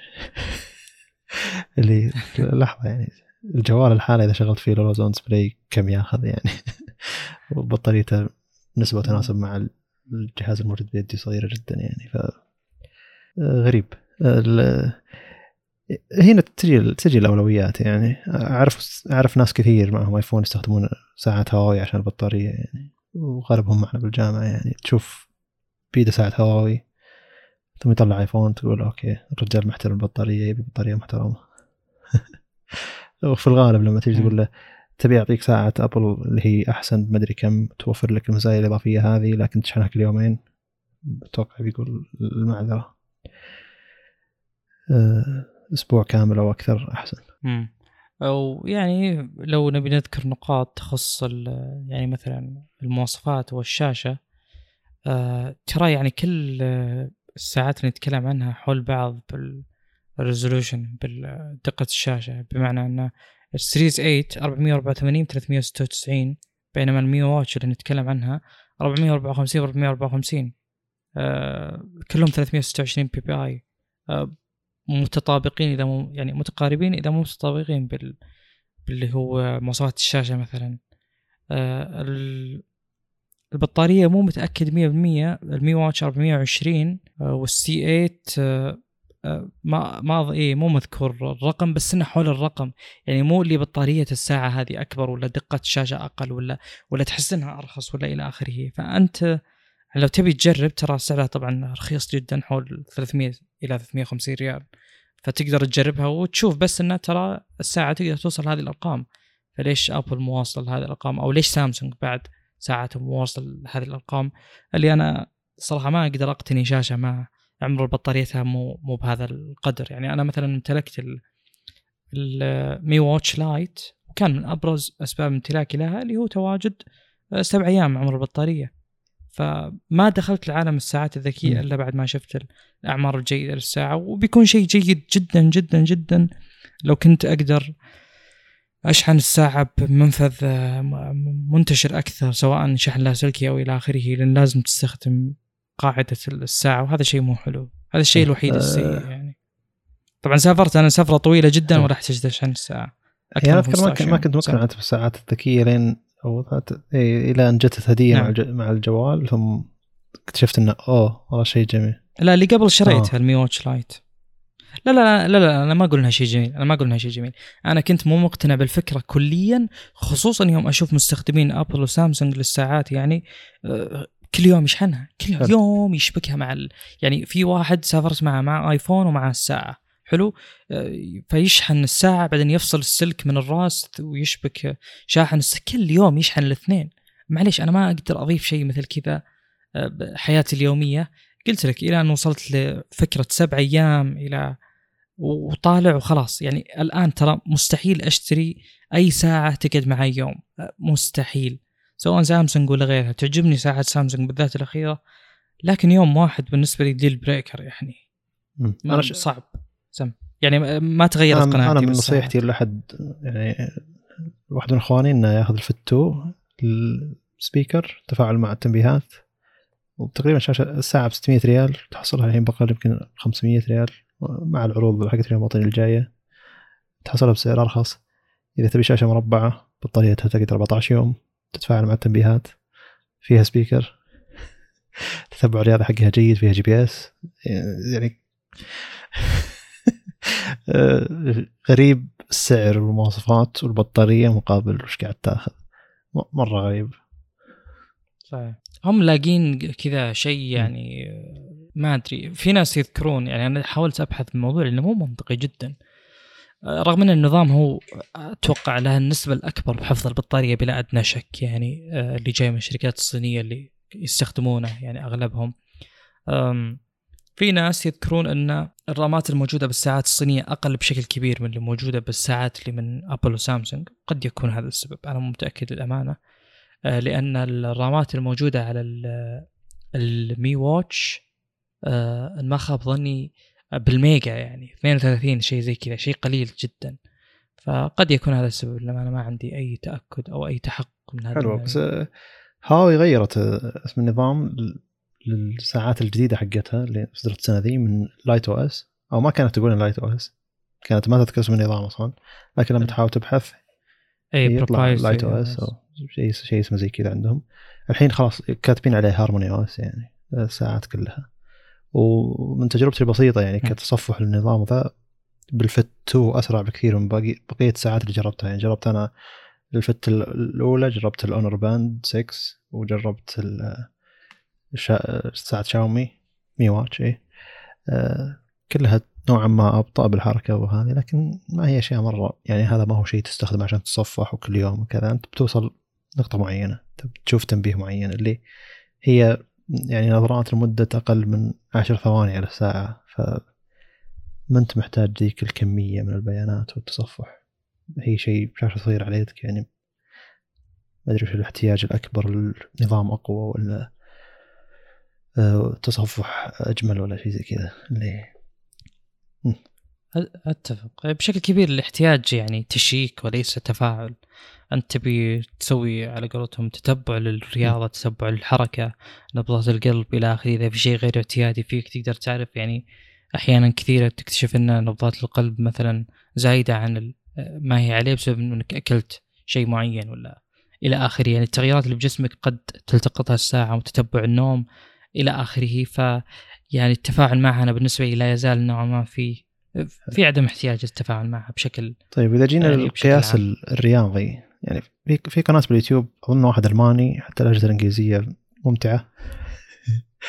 آه، ف في الغالب إنه يأخذ الساعة يقيس تتبع القلب آه، إي تتبع نبضات القلب مع مع شيء من شركة بولر يحط على صدره ويتبع على كل رياضة يسويها آه، حمل أثقال ركض سيكل وأشياء زي كذا. يتبع النوم مع شيء يحطه على راسه عشان يتبع النوم ويتبع الخطوات مع شو اسمه يعني شيء حسبه بيده يعني. جهاز بس كذا تضغط الزر ويزود لك واحد واحد واحد عشان أنت تحسب خطواتك بنفسك مع كل خطوة تضغط الزر ولا تشوف كم الساعة. آه، أفضل ساعة للقياس حق اي أفضل ساعة لقياس الخطوات. لا اي أفضل ساعة لقياس نبضات القلب هي هواوي Watch آه، G ها- اي هواوي Watch GT Run- Runner لأن المستشعر حق نبضات القلب حقها جديد. وأغلب الساعات وحتى السوارات الرخيصة ال Honor 6 ال Honor Band 6 ولا هواوي Band 7 الجديدة ولا ال Fit 2 ولا آه، حتى هواوي الغالية. قريبة من بعض مرة بالأداء من ناحية تتبع نبضه القلب من ناحية تتبع النوم من ناحية الأشياء هذه. هو دائما ينبهر إنه أنت الحين قاعد تاخذ تقريبا 50% من السعر. وهذا مقارنة مع مثلا ال GT 3 من هواوي فهمت؟ اللي سعرها ب 1200 ريال. هو قاعد يستغرب ان ال Fit 2 بنص السعر قاعد قاعد تاخذ قاعد اي قاعد تعطيك نفس النتيجة يعني. فليش تروح تاخذ إلا عشان الشكل مثلا أو شيء زي كذا؟ إذا كان عاجبك الش- الشكل. يقول لك شيء مبهر. كل مرة يقول إنه شيء مبهر إنه هذا السعر مقابل هذا الاداء هذا الأداء هذا السعر مقابل هذا الأداء. ف يعني حتى لو طلعنا من سالفة إنه ساعة وفيها نظام والأشياء هذه ممكن التتبع الرياضي حقها سيء لا يطلع التتبع الرياضي حقها أيضا جيد فهمت اللي؟ إيه، كل ما جينا الجانب يطلع نفسه جيد ممتاز. شيء غريب. صحيح إيه إيه. فهو يعني فعلا يبدو آه، كل ما تبحرت يبدو أكثر بكثير ان الموضوع متعلق بالنظام بشكل أساسي و يعني يبدو يبدو منطقي. وفعلا كررت هذا الموضوع كثير اللي هو إنه الساعات تحتاج آه، يعني تتطور بشكل كبير للأمانة. يعني أنا ما أدري كيف شخص ممكن يشحن الساعة يوميا. آه، قد إنك تسوي هذا الشيء. يعني أوكي بس آه، يعني لا يزال للأمانة مفروض إنها متطورة من زمان خصوصا مع تمكن شركات مثل هذه إنها توصل لأرقام ممتازة. وترى يعني يجدر بالذكر بشكل كبير جدا اللي هو جودة آه، آه، يعني توزيع وزن وخفة الساعة هذه. لا تتوقع إنها ثقيلة ولا إن البطارية أكبر بكثير ولا أي شيء من هذا القبيل نتكلم عن ال Mi Watch. بالعكس تعتبر خفيفة جدا. آه، وزنها مثل وزن أخف ساعة يعني أصغر حجم من Apple Watch اللي هو مثلا بال Series 8 اللي هو العادية ال 41 أظن 32 جرام. بينما كل الساعات الباقية من أبل أثقل منها. فالساعة خفيفة جدا يعني حتى من هذه الناحية برجع لصاحب القناة. القناة هولنديه صاحب القناة هولندي اسمه The Quantified Scientist فإذا إذا تبي ترجع. إي لأنه ترى إي كان كان يشتغل مختبرات وكذا ف يعني أظن قاعد بتخصصه الرجال مقاييس دقيقة إيه وبالأرقام. رغم إنه إي إيه كان تخصصه مختبرات وقياس أشياء طبية وكذا ف يعني ما يزال قاعد بتخصصه من ناحية القياس والأشياء هذه. الرجال كان علمي وما زال علمي فشيء جيد يعتبر. والقناة ذي ترى يعني ما أظن ساعة بأي سعر رخيص رخيص ولا غالي حتى حتى حقات شاومي ذي الصغيرة ال band اللي 150 ريال 100 ريال مراجعها ومسوي لها تقرير. فمهما ارتفع السعر أو نقص السعر الرجال يراجع الاشياء دي يسوي لها تجارب. فحتى لو معك شيء رخيص روح شوف وش وش الرقم اللي جابه جابه جابه الساعة حقتك. شيء مثير اهتمام صراحة. جميل. جميل. طيب آه، أعتقد أه نتكلم على السماعة. السماعة الجديدة اللي هي AirPods آه، Pro النسخة الثانية منها يعني السماعة آه، مشت على اللي آه، جابت جت فيه ال Pro أساسا وهو إنها توفر آه، منع ضجيج ويعني تجربة سماع الأصل إنها أفضل آه، تعتمد على ال rubbers ما تعتمد على يعني جسم بلاستيكي بالكامل. أبرز المواصفات ان فيها الجيل الجديد من ال chip المعالج نفسه H2 سابقا كان ال H1 طبعا ما نقدر نقيس الأداء بشكل واضح لكن يقولون ان ال noise cancelling صار أقوى بالضعف فضعف قوة ال noise cancelling الموجودة سابقا عزل الضجيج آه والبطارية سابقا يقولون إنها أربع ساعات ونص الآن صارت ست ساعات فتحسن يعني 25% المفروض البطارية. هذا بدون الشحن طبعا من ال case يعني السماعة تقعد بإذنك الأصل آه ست ساعات. آه عندك الآن قدرة على إنك تلقى الكيس آه اللي هو الحافظ حق السماعة. في كثير يقولون إنهم ضيعوها فقد تكون هذه الميزة يحتاجونها بشكل كبير. الميزة هي إنك تفتح الهاتف يعني وفيه آه، مكان معين تقدر تتبع منه آه، اللي هو الكيس يقول لك روح هنا اتجه بهذا الاتجاه إلى أن تلقاها. طبعا إذا كانت في المحيط اللي أنت فيه هذا في الأصل. آه، وفي ميزة أخرى اللي هو تواجد speaker موجود في ال case نفسه. يعني البن والايروني ال case نفسه يحتاج سماعة. فالحين عليه سماعة بحيث إنه تطلع صوت إذا أنت آه، طلبت منها تطلع صوت عشان تعرف وينها بالضبط. ممكن تعرف وينها بس ما تدري تحت الكنبة ولا ولا بين المخدتين وإلى آخره. الأماكن اللي ممكن يضيع فيها ال case. آه، فيها قابلية للشحن اللاسلكي MagSafe compatible وأعتقد هذا الشيء يعني مهم جدا. كل ما قلت عليك المنافذ أو كل ما قل عليك الاحتياج إنك تشبك بشكل عام بحيث انه في حالات استثنائية رغم إنه ما أظن ال iPhone فيه reverse charging بس أحيانا ما يكون عندك وصول شاحن وتحتاج تشحن السماعة. فأنا مثلا عندي بال S 22 Ultra أقدر أحط السماعة على الجهاز واشحن أنا ما أدري كيف ممكن تحلل فعليا ال MagSafe هنا بالضبط بس يعني ميزة مرحب فيها عموما. عندك قدرة على إنك تسوي swipe آه اللي هو انه فيه إيماءات على جسم السماعة نفسه من الخارج. آه لها كم ميزة يعني آه سابقا كل اللي تقدر تتفاعل فيه مع السماعة إنك تضغط على السماعة نفسها ويشتغل مثلا تشتغل Siri أو شيء من هذا القبيل. الآن لا عندك إنك تقدر تضغط وتشغل Siri وبنفس الوقت تقدر آه، تقدم وترجع وإلى آخره يعني. آه، في تحسن على كلامهم على ال transparency mode اللي هو إنك تسمع للمحيط حقك. اللي حسنوا فيه يقولون انه لو في أصوات آه، واضح إنها خارج السياق اللي تحتاج تسمع فيه مثلا أصوات ترددات عالية جدا أو منخفضة جدا وجابوا مثال على إنها آه، في مكان حفر آه، حفر للشارع. فإن transparency mode يدخل لك الأصوات بس يحاول يستثني مثلا الأصوات ال machinery أصوات الآلات وإلى آخره اللي ما هي أصوات بشر تتعامل معهم وتأخذ وتعطي معهم. طبعا هل هذا الشيء جيد ولا سيء؟ أه، المفروض إنه جيد لكن أحيانا أنت تحتاج تكون واعي و يعني تنتبه لكل الاشياء المحيطة فيك. مثلا صوت سيارة لو كان يعزل صوت سيارة تمشي أو صوت إطارات سيارة وهي تمشي فمفروض هذا الشيء ما يعزل يعني. طبعا ما أعتقد إن العزل قوي جدا زي اللي موجود مثلا بال ال active noise cancelling موجود بالسماعات سوني ال over ear. آه لكن بالنسبة لي المفروض transparency فعلا يكون transparency كامل لكني ما جربت. قد تكون التجربه تثبت إن الميزة اللي أضافوها هذه فعلا مميزة وممتازة. السعر آه، مثل ما هو 250 دولار. آه، وجهة نظري ما عندي وجهة نظر ما لأني ما أستخدمها أصلا ولا قد استخدمتها. لكن اللي يحب يعني اللي يستخدمون هذه السماعات يحبونها بشكل كبير ويستمرون عليها حلو إنهم ما غيروا السعر حلو إنهم أضافوا ميزات. آه، أعتقد هذا اللي يكفيني من السماعة. أول شيء السماعة الأولى طولت مرة لين يعني جت البرو تقريبا ثلاث سنوات. فاحتماليا احتماليا إن هذه الساعة بتكمل ثلاث سنوات لين يجيها تطوير. فإذا أنت ناويها أعتقد سنتين. ما أدري والله. كأني سمعت ثلاث سنوات. بس أنا مدة نوعا ما أطول من الشركات الباقية. الشركات الباقية بالعادة تطور سماعاتها بشكل روتيني سنويا. ف ما أدري شو الفكرة. أه بس إنها بتمسك قيمتها يعني بالعادة أو إنك ما تحتاج تطور. مع انه حتى الحين إذا معك السماعه السابقه ما تحتاج تطور إلا إذا كانت بطاريتها بدأت تتلف يعني. وبالعادة ترى مشاكل السماعات ذي هي البطارية. يعني في كثير من الناس إذا خلاص خربت بطارياتها يذبها يروح يشتري واحدة جديدة. مع إنه المفروض إنك تروح لنفس الشركة تقول لهم بطارياتها خربت تغيرها. هذا شيء يعتبر شيء أفضل. آه، بدل ما إنك ترميها يعني. فمع إن أنا سم... يعني سماعات ون بلس عندي لها تقريبا سنتين الحين أو أكثر. 2021 أو 2020 شاريها. اللي حطيت تاريخ اليوم. وقاعد استخدمها بشكل يومي آه، الحين بطاريتها ضعفت لكن الحين قابل للاستخدام يعني بطاريتها نزلت من الظاهر أربع ساعات استخدام إلى ثلاث ساعات استخدام لكن ما زالت ممتازة للاستخدام يعني.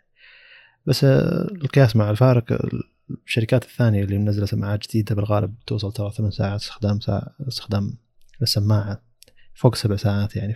فسماعتي بالطبع قديمة فقديمة المزايا من ناحية البطارية والبلوتوث شوية أقدم في بيستهلك طاقة أكثر شيء زي كذا. آه، عزل الضجيج من ناحية إنه يعزل الأشياء اللي ما ودك تسمعها ويخلي يخلي مثلا اصوات البشرية والأشياء هذه. هذه RTX Voice يعني هي الشركة المبهره Nvidia RTX Voice إذا شغلت الشيء هذا عندك ال GPU حق Nvidia نفسه. كنت قاعد تتكلم بميكروفون. آه يعني روح شوف تجارب RTX Voice على يوتيوب. في واحد حاط جنبه مروحة مشغل أصوات الدريلات ومشغل مكنسة وحاط مروحة يعني قاعد تنفخ هواء على الميكروفون. فالميكروفون نفسه قاعد يدخل صوت الهواء ذا اللي يجي على الميكروفون. وقاعد يتكلم على الميكروفون. RTX Voice حاجب هذا كله وقاعد يطلع صوته بشكل واضح. هذا شيء يعتبر جدا مبهر. ابل إذا قدرت تقرب لو 20% من أداء الشيء هذا بيكون شيء مبهر. إن صوت اللي برا قاعد يدخل إذنك بشكل واضح رغم انه انه في ضجيج يعني. أنا ودي التجارب ذي تكون مثلا في عالم مثلا ملعب وكله مثلا سماعات مشتغلة وجمهور كبير وكذا اللي جنبك بتسمع بشكل واضح ولا يكون نفس ما هو عليه؟ لأن الترددات كلهم بشر كلهم قاعد يتكلموا بصوت عالي. فما أتوقع راح يلغي صوتهم شيء زي كذا. آه لكن آه ما زلت أنا اللي اللي معه iPhone أنصحه ال AirPods Pro مباشرة يعني. أنت معك iPhone Mac روح AirPods Pro لا تحاول تلف وتدور يعني. بترجع لأن هذه أفضل شيء لجهازك يعني. التعرف على نسبة البطارية نسبة البطارية لكل سماعة تشغيل مباشر رد مع المكالمات تحويل بين ال Mac والآيفون نفسه يعني كل هذه ممتازة. تشغيل جميع المزايا من ناحية اللمس والقرص مدري مسمينها بنش فقرص أو ضغط. اللمس اللي اضافوه بس الرفع وانزل الصوت بقية المزايا حقت القرص موجودة. يعني الظاهر إذا لمدة ثلاث ثواني يحول بين الوضع عزل الضجيج ووضع الترانز سماع سماع الخارجي الأشياء الخارجية ف بين الأشياء هذه. الأفكار حلوة من ناحية انه أضافوا speaker شيء يعجبني. فشل يجيك واحد بحراج كاتب لك انه عندي سماعتين بس ال case ضايع. فيبي هي أو ضايع واحدة منهم بس هذا ما حل آه، شوي. عاد لقيت أكثر من متجر. مت... AliExpress لقيت متجر يبيع سماعات هواوي الفرد اليمين أو الفرد اليسار لحالها وال case الواحد لحاله طبعا يبيعهم كل واحد لحاله فيطلع ربح أكثر على السماعه الواحدة. الفكرة غريبة. أنا أذكر نشرتها تويتر قبل ما أدري كم شهر. آه، ولقيتها حتى الون بلس يعني إنه يبيع اليمين لحالها اليسار لحالها والكيسة كنت مضيعها. وشيء جيد بالسماعات إذا كانت من بعضها. إنك إذا حطيت واحدة ثانية ب case ثاني خلاص تعرف عليها وتشبك عليها بشكل مباشر. ف أو انه الظاهر لازم تسوي ريست وكذا ثم خلاص تع- تعرف تعرف إن هذه السماعة اللي المفروض تكون هي السماعة حقتها. لأن كلها تعرف كلهم دائرة مع بعض ثلاث أجهزة متعرفة على البلوتوث مع بعض. يعني ال- الجوال يشبك على سماعات السماعات تا- تأخذ المعلومة من نفس ال- العلبة علشان تأخذ نسبة البطارية منها عشان ترسلها الجوال. فكذا الفكرة يعني. والجوال ما يشبك على الكيس نفسه. مع إنه إذا انفتح ال case يشبك لأن السماعات اشتغلت مو لأن ال case هو نفسه فيه البلوتوث. آه، البلوتوث موجود بالسماعات مو بال case. المعلومة اللي من ال case وص- وصلت للسماعات السماعات وصلت هذا اي بالضبط. أنا برجع لشرحي هل صحيح ولا لا يعني بس. آه، طيب ننتقل للموضوع اللي بعده. آه، لحظة نعم. في سؤال. أنت الحين عندك السماعات السوني ال over ear؟ لا من زمان. ما يعني جتني فترة قعدت تقريبا ست شهور ما أستخدمها أبد. collecting dust على قولتهم. تجمع غبار بس. ف يعني آه، اكتشفت ان في. شخص يحتاجها ف آه، حلو. يعني طيب أبدي. العزل الضجيج بين السوني والجالكسي بودز برو اللي عندك الحين أو التو أنت اللي عندك. اي هل أيوه.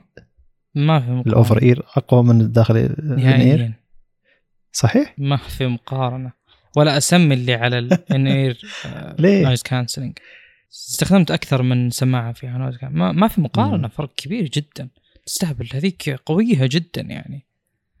فأنا مو مو مقتنع صراحة أصلا فكرة عزل الضجيج بال in هي اللي تعزله شيء واحد. زي السنهايزر اللي كانت معي اللي هي MM 550 X ما خاب ظني. اللي تعزل اللي هو صوت كذا مكيف آه، صوت ضجيج صوت اهتزاز ممكن هذا اللي نوعا. ما يعزل أصلا. ما هو كليا يعني. يعزل الحين ما جربت سماعه جربت سماعه سوني ذي الان اير ما كان ما كان ما كان الفت ممتاز أصلا يعني على كل ال- التبس الموجودة فعلى طول بعتها. مشكلة السماعات مرة موضوعية لدرجة أنها إذا ما ناسبت خلاص نهائيا ما تناسبك.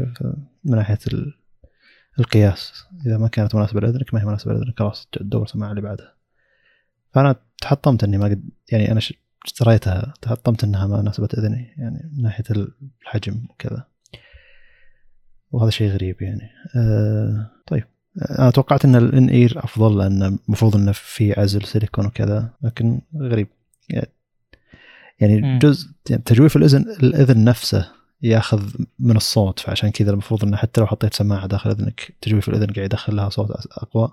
لأن الحين ترى السماعة ذي من ضمن مزاياها يقول لك إنه بال 3D هذا الحساس 3D اللي موجود مقابل حق ال Face ID نفسه. تقدر تاخذ شكل إذنك شلون صاير. فنعدل ح- اي فنعدل إحنا س... إيه. صحيح لا لا فاحنا نعدل audio. العزل الضجيج حق السماعة نفسها على حسب شكل إذنك. فهمت؟ يعتبر شيء غريب. لكن الحين معلومات شكل إذنك موجودة عند ابل كمية الخصوصية اللي قاعد تروح كل شوي. أيوه على طاري الخصوصيه اللي يخص الساعة اللي هو كشف اوفيوليشن ما أدري وش اللي هو فترة نعم. تبويض عند النساء. ف يعني معلومات زي هذه صراحة يعني في طرق كثير جدا للحصول عليها. ف ليش الشخص ممكن والله يخلي الساعة تكتشف هذا الشيء مستشعر يعني. ومستشعر الحراره على اليد ترى ما هو دقيق يعني. لا لا أقصد إن المعلومة هذه يعني من سهلة جدا إنك تحصل عليها وتعرفها. فأنت ما تنتظر الساعة ممتاز. تعرفك وتسجل معلومة ممتاز. digitally يعني. في طرق كثيرة تعطيك 100% طبعا حلو. هذا الموضوع ما يخصنا بس أنا أقصد هذا اختراق كبير يعني الخصوصية وصار من نواحي كثيرة يعني يعني من أبرز النواحي انه آه، اختراق خصوصية اللي هو هذا حق اكتشاف الحوادث ما أدري وشو إنه بيفتح المايك بي- بيعتمد. على صوت الايرباج انه يعرف انه حاجة نفس الكلام عن ابل واو، جوجل يعني قبل ترى. يعني قبل أذكر جوجل كانت تقول إن إذا إيه، سمعت بالضبط. إذا جوالك سمع صوت زجاج مدري وش بينبهك إنه ترى في زجاج انكسر حولك. لا أنا ما بيك تشغل مايك على طول عشان تعلم إنه في زجاج انكسر حولي. الزجاج اللي انكسر حولي أنا أنا شايف إنه انكسر حولي ف على أساس إنه إذا بيتك انسرق وأنت لابس سماعات ولا شيء زي كذا أحد حاول يكسر شيء حولك وأنت لابس سماعات. نفس الفكرة التعرف على وش اللي مشغله من الموسيقى حولك. هذا كله مقابل إنه ترى إحنا نسمع على طول يعني. وكميه البيانات هذه يحتاجونها. آه شيء مرعب. طبعا هو ما مو مقتصر على ابل بس يعني إحنا بشكل عام نرفض يعني هذه الأشياء لكن ما ندري وش نهاية المطاف. هو يعني قد يبدو إنه ما راح تصير ردة فعل إذا كان الموضوع مستفز فوق الوصف ياثر على كل مستخدم. ممتاز. طيب. هذا يعتبر شيء غريب وما يصير كل كل فترة لكن جوجل صار لها سوق كبير بالنسبة لسوقها السابق. يعني ارتفعت نسبة مبيعاتها في شمال أمريكا الشمالية كاملة بنسبة 380% من خلال من الربع الأول ل 2020 مقابل الربع الأول 2021 فكانت نسبة مبيعاتها تقريبا إيه كانت نسبة مبيعاتها 0.2 صارت 1.2 وكان يعني حجم حجمها في السوق ماخذة 1% من السوق الحين صارت ماخذة 3% من السوق. بالربع الأول خلال 2022 واضح هذا أنه تأثير البكسل 6 6 برو. ومعالجهم الجديد والتسويق حقهم. التسويق جدا قوي والجهاز جميل. أتوقع إنه التقييم تقييم شيئين إن الجهاز طالع وشكله حلو كاميرته ممتازة الناس تروح تشتري. فهذا غالب عامة الناس اللي آه، وش أهم شيء عندك بالجهاز الجديد؟ والله كاميرته ممتازة وشكله حلو. آه، إلى إلى البساطة هذه وصلت الناس. فيشوفه على الشاشة آه، ما يحتاج تقييم كبير عشان يقدر ياخذ الجهاز. والتسويق في يعني في أمريكا وكندا بالذات من الناس اللي يعني حللوا الخبر هذا قالوا إن التسويق مرعب جدا مرعب جدا جدا. يعني جميع شاشات المدن الكبيرة في أمريكا في كندا تلقى فيها إعلان بكسل من طلع البكسل الحين تلقاه موجود الإعلان. فطبيعي 380% حتى نفس مطورين جوجل مفتخرين بالرقم هذا. وأخيرا أخذت يعني نسبة من السوق يعني 3% من السوق لجوجل بس أمريكا الشمالية. لو نطلع من أمريكا الشمالية ترجع إلى صفر فاصلة يعني. آه. بس جيد إيه. وجودهم جيد رجعتهم آه. جيد في تخطيط. اي هم قدروا يبيعون تقريبا ضعفين ثلاث ثلاث أضعاف ثلاث أضعاف اي 380% من الكمية السابقة. آه بالسوق اللي هم مستهدفين يعني هم ما هم مستهدفين آسيا ولا أفريقيا ولا يعني بقي بقية الدول ذي اللي ممكن ما يقدرون ينافسون فيها لأن الشركات الصينية اللي فيها جدا قوية. لكن الاجهزه موجودة عندنا يعني تقدر تشتريها من أمازون السعودية لكن ترسل من أمازون ال UK أو US على حسب. لكن بهالحال تحتاج تقيس إنه هل بيندعم الجهاز عندك من ناحية الترددات نفسها؟ جي اس ام اي ولا سي, سي دي ام اي ولا جي اس جي اس ام وهل هي يشتغل 5G ولا لا؟ 5G بنسبة كبيرة إنه ما راح يشغل لكن لما تأخذ نسخة بريطانية في الغالب إنه بيشغل البيانات يعني كل كلنا على نفس بعض لكن أمريكا ظهر سي دي ام اي إحنا جي اس ام أو غالب أمريكا CDMA يعني. بس ما أدري إذا كانت إذا كانت امازون تقيس الشيء هذا من ناحية إنه إذا طلبت الجهاز من أمازون سعودية على أمازون أمريكا بيعطونك جهاز يشتغل بالسعودية ما لي علم فيها. لكن في الغالب إنه إذا إذا كان البائع أمازون UK تشتغل شريحة على four على 4G على الأقل يعني. 5 5G صعب عليك. آه طيب. جميل. الغريب إن الغريب إن السوق, السوق مرة غريب لدرجة إن أبل الأول سامسونج الثاني لينوفو الثالث TC الرابع جوجل الخامس. هذا سوق؟ أمريكا الشمالية. TCL لينوفو لينوفو طبعا كموتورولا يعني ف لكن TCL وموتورولا الرابع والثالث عجيب. موتريلا أعتقد هي مسيطرة على سوق الأجهزة الأجهزة المتوسطة عندهم. ما في ذيك الأجهزة المتوسطة. اللي يفكر بسامسونج بالعادة يصعد شوي. واللي واللي يفكر بأجهزة متوسطة أقل. ما عندك شاومي ولا هواوي ولا Honor ولا Realme ولا Redmi ولا يعني في الغالب الشركات ذي حاولت تطلع من السوق ذاك عشان ما يصير لها مشاكل هواوي طيب آه ما في تنظيم كثير اليوم. آه شاشة قابلة للثني أو bendable monitor هذا شيء شيء مضحك. يعني أنا كل ما قريت العنوان إن إحنا متعودين على foldable foldable foldable ليش جايين مسوقين بطريقة ثانية إنه bendable وش اللي مختلف هنا؟ ف LG معلنة عن monitor TV monitor TV تقدر تخليه monitor أو TV. على الحجم هذا بدوا الناس يضيعون شوي. الحجم الحجم 45 آه، إنش شاشة 16 تسعة عادية تحس إنها TV لكن بالأصل إنها يعني monitor TV. سامسونج و LG قاعد يطلعون أشياء زي كذا. أظن سامسونج أيضا عندها شيء حدود ال 55 إنش معتبرينه monitor و TV بنفس الوقت. آه لكن إذا أنت يعني مو عاجبك فكرة إن ال- الجهاز آه أو الشاشة flat وتبي استخدامها مثلا curve تقدر تنثنيها بنفسك وبتنثني إلى درجة معينة توقف فتستخدمها curve هنا لاستخدامات معينة. ثم تقول أوه الحين أبي شاشة flat تروح بنفسك تثنيها مرة ثانية 45 إنش إلى أن تصير flat تستخدمها لاستخداماتك الثانية. فأظن هذا من أعجب الاستخدامات الشاشات القابلة للانثناء يعني اللي ما توقعت إن شاشة بالحجم هذا ممكن أقدر اثنيها وأستخدمها لاستخدامين معينة.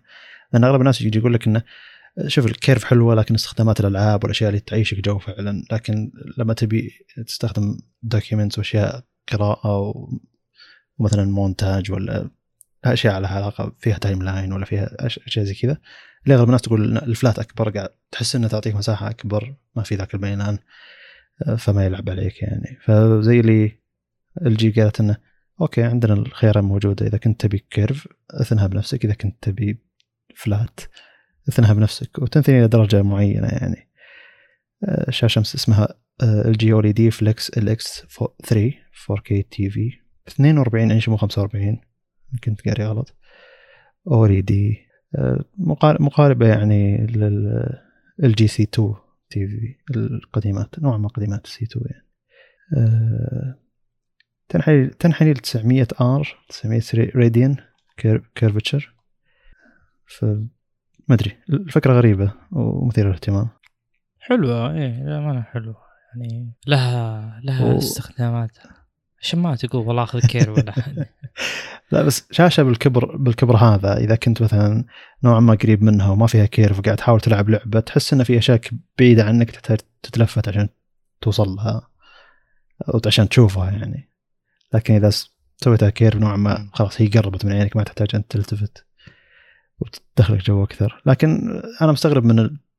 يعني الترند الحالي عند حقين الشاشات ال monitor المدموجه بال TV. حتى سا... حتى شا...